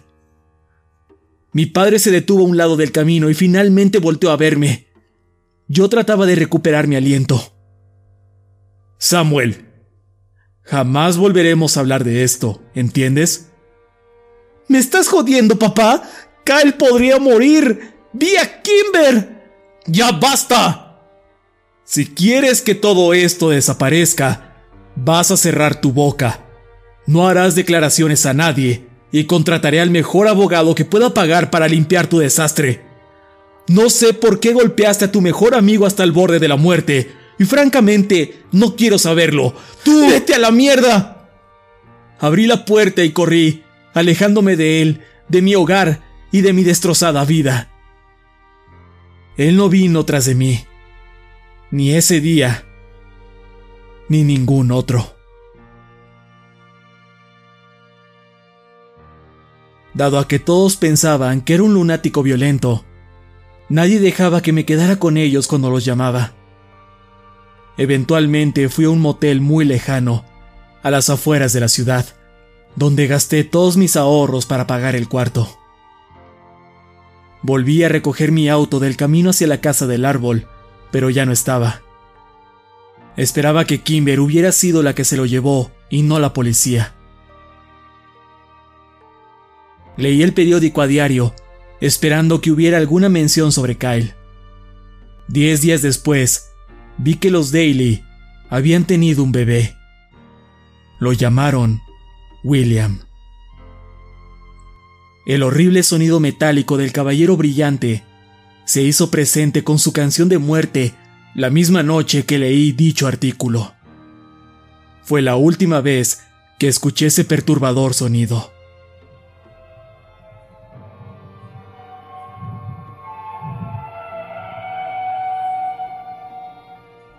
Me quedé en Driskin mucho tiempo, a pesar de que ya no tenía dinero para el motel, por lo que dormí en el concreto de un callejón detrás del edificio. Me quedé hasta que dieron de alta a Kyle del hospital. Ahora, era un silencioso vegetal sin alma y con los ojos ausentes. Fui a verlo una vez, mientras Parker era el único en casa. Tuve que amenazarlo hasta que me dejó entrar.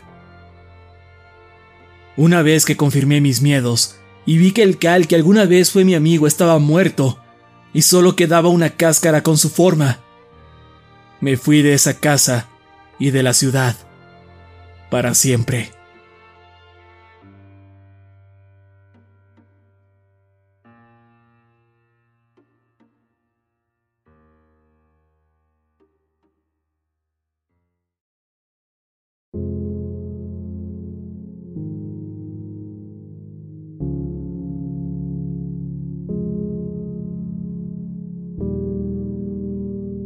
Después de pasar cuatro años entre drogas y alcohol en Chicago, un día, cuando llegué a casa, me esperaba un sobre.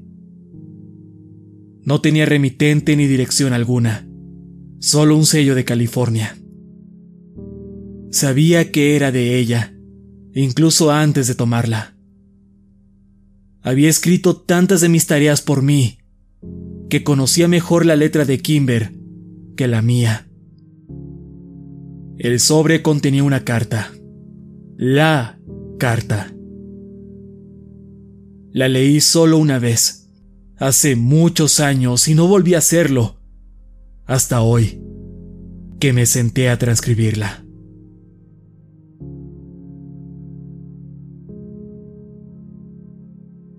Mi Kimber. Sé, que, no vas a entender por qué hicimos lo que hicimos. Todo surgió con amor. Al menos así comenzó. Lo eres todo para mí y siempre serás mi hija. ¿Lo entiendes? Y dejo este mundo por lo que te he hecho, no por lo que eres. No quiero que te perturbe lo que eres, porque lo que tú eres es algo hermoso. Querida mía, esta ciudad ha hecho cosas horribles y todos los que vivimos aquí somos culpables. Lee esta carta y vete de aquí. Necesito contarte todo, desde el principio. Hace muchas décadas, la mayoría de ciudadanos en Driskin se volvió estéril. Culpaban al gobierno local por dejar que los residuos de hierro se drenaran al depósito de agua de la ciudad durante el colapso de las minas. Esta es la misma agua que aún provee al pueblo. En realidad, nunca fueron capaces de arreglar ese accidente y aún hay residuos tóxicos ahí. El exponerte a ellos causa la infertilidad. La ciudad sufrió y aún lo hace por sus efectos. Y los Prescott ellos resolvieron el problema que nadie más pudo. Era una solución horrible, pero la mayoría de la gente hizo de la vista gorda cuando por fin pudieron criar a una familia otra vez. Verás, toman chicas, la mayoría de otros lugares, y las embarazan. Luego nos dan a sus bebés. La ciudad cayó bajo el cuidado de Thomas Prescott cuando comenzó a vender los bebés a parejas ricas. Y el sheriff le ayudaba con todo esto. Pero luego, un terrible rumor comenzó a rondar, el cual decía que tenían negocios con traficantes de personas. Por lo que los Prescott tuvieron que ofrecer el triple por las chicas, y en la ciudad comenzaron los rumores. Sin embargo, todos volvimos a mirar hacia otro lado, cuando la ciudad comenzó a enriquecerse y el dinero llegaba a nuestros bolsillos, gracias a lo bien que pagaban los traficantes. La gente volvía a tener empleos bien pagados y se enorgullecían de llamar a Driskin su hogar. Así que no nos quejamos al respecto, pero aquellos que sí eran llevados a la montaña, porque allá es donde lo hacen. Hay un lugar en las montañas donde llevan a las mujeres Kimber, extraviadas, chicas que han huido de casa, y si los padres así lo deciden, las niñas del pueblo son vendidas de vuelta. Arreglan los tratos en un árbol que se encuentra entre la ciudad y su colina de bebés. A veces los niños juegan ahí. Creo que tú lo hiciste alguna vez. Los Prescott y el sheriff son los que impregnan a las chicas. Y los frutos de estos son llamados en su honor a los bebés de Prescott se les pone un nombre con P y a los del sheriff con K. Luego, las chicas que se enferman o son muy viejas para seguir produciendo bebés sanos son enviadas a través de una enorme máquina que usaban para refinar los orbes de hierro. Sus cuerpos son aplastados y quedan sin sangre ni piel. Lo que queda de ellas son sus bebés y el polvo de sus huesos. Sus restos, el polvo, lo esparcen por la montaña, para así esconder sus crímenes, nuestros delitos. Te cuento esto, Kimber, porque eres una de esos niños. La mayoría de tus amigos también lo son. Por favor, Vete de Driskin antes de que tu padre encuentre esta carta. Huye y jamás regreses. Nunca hables de esto con nadie. Su industria tiene fuertes raíces y los traficantes tienen muchas conexiones y contactos. No se lo cuentes a nadie. No te quedes con la carta. No mires atrás. Te amo. Lamento tener que dejarte. Todos tenemos que responder por nuestros pecados. Yo estoy lista para arder en el infierno por los míos. Te amaré por siempre. Tu madre.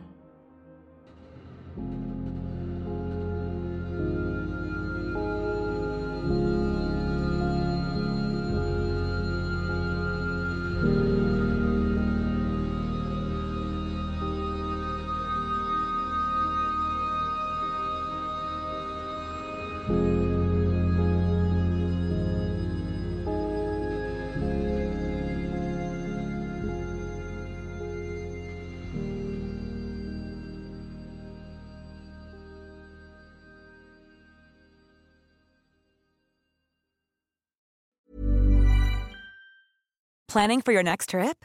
Elevate your travel style with Quince. Quince has all the jet setting essentials you'll want for your next getaway, like European linen, premium luggage options, buttery soft Italian leather bags, and so much more. And is all priced at 50 to 80% less than similar brands. Plus, Quince only works with factories that use safe and ethical manufacturing practices. Pack your bags with high-quality essentials you'll be wearing for vacations to come with Quince. Go to quince.com/pack for free shipping and 365-day returns.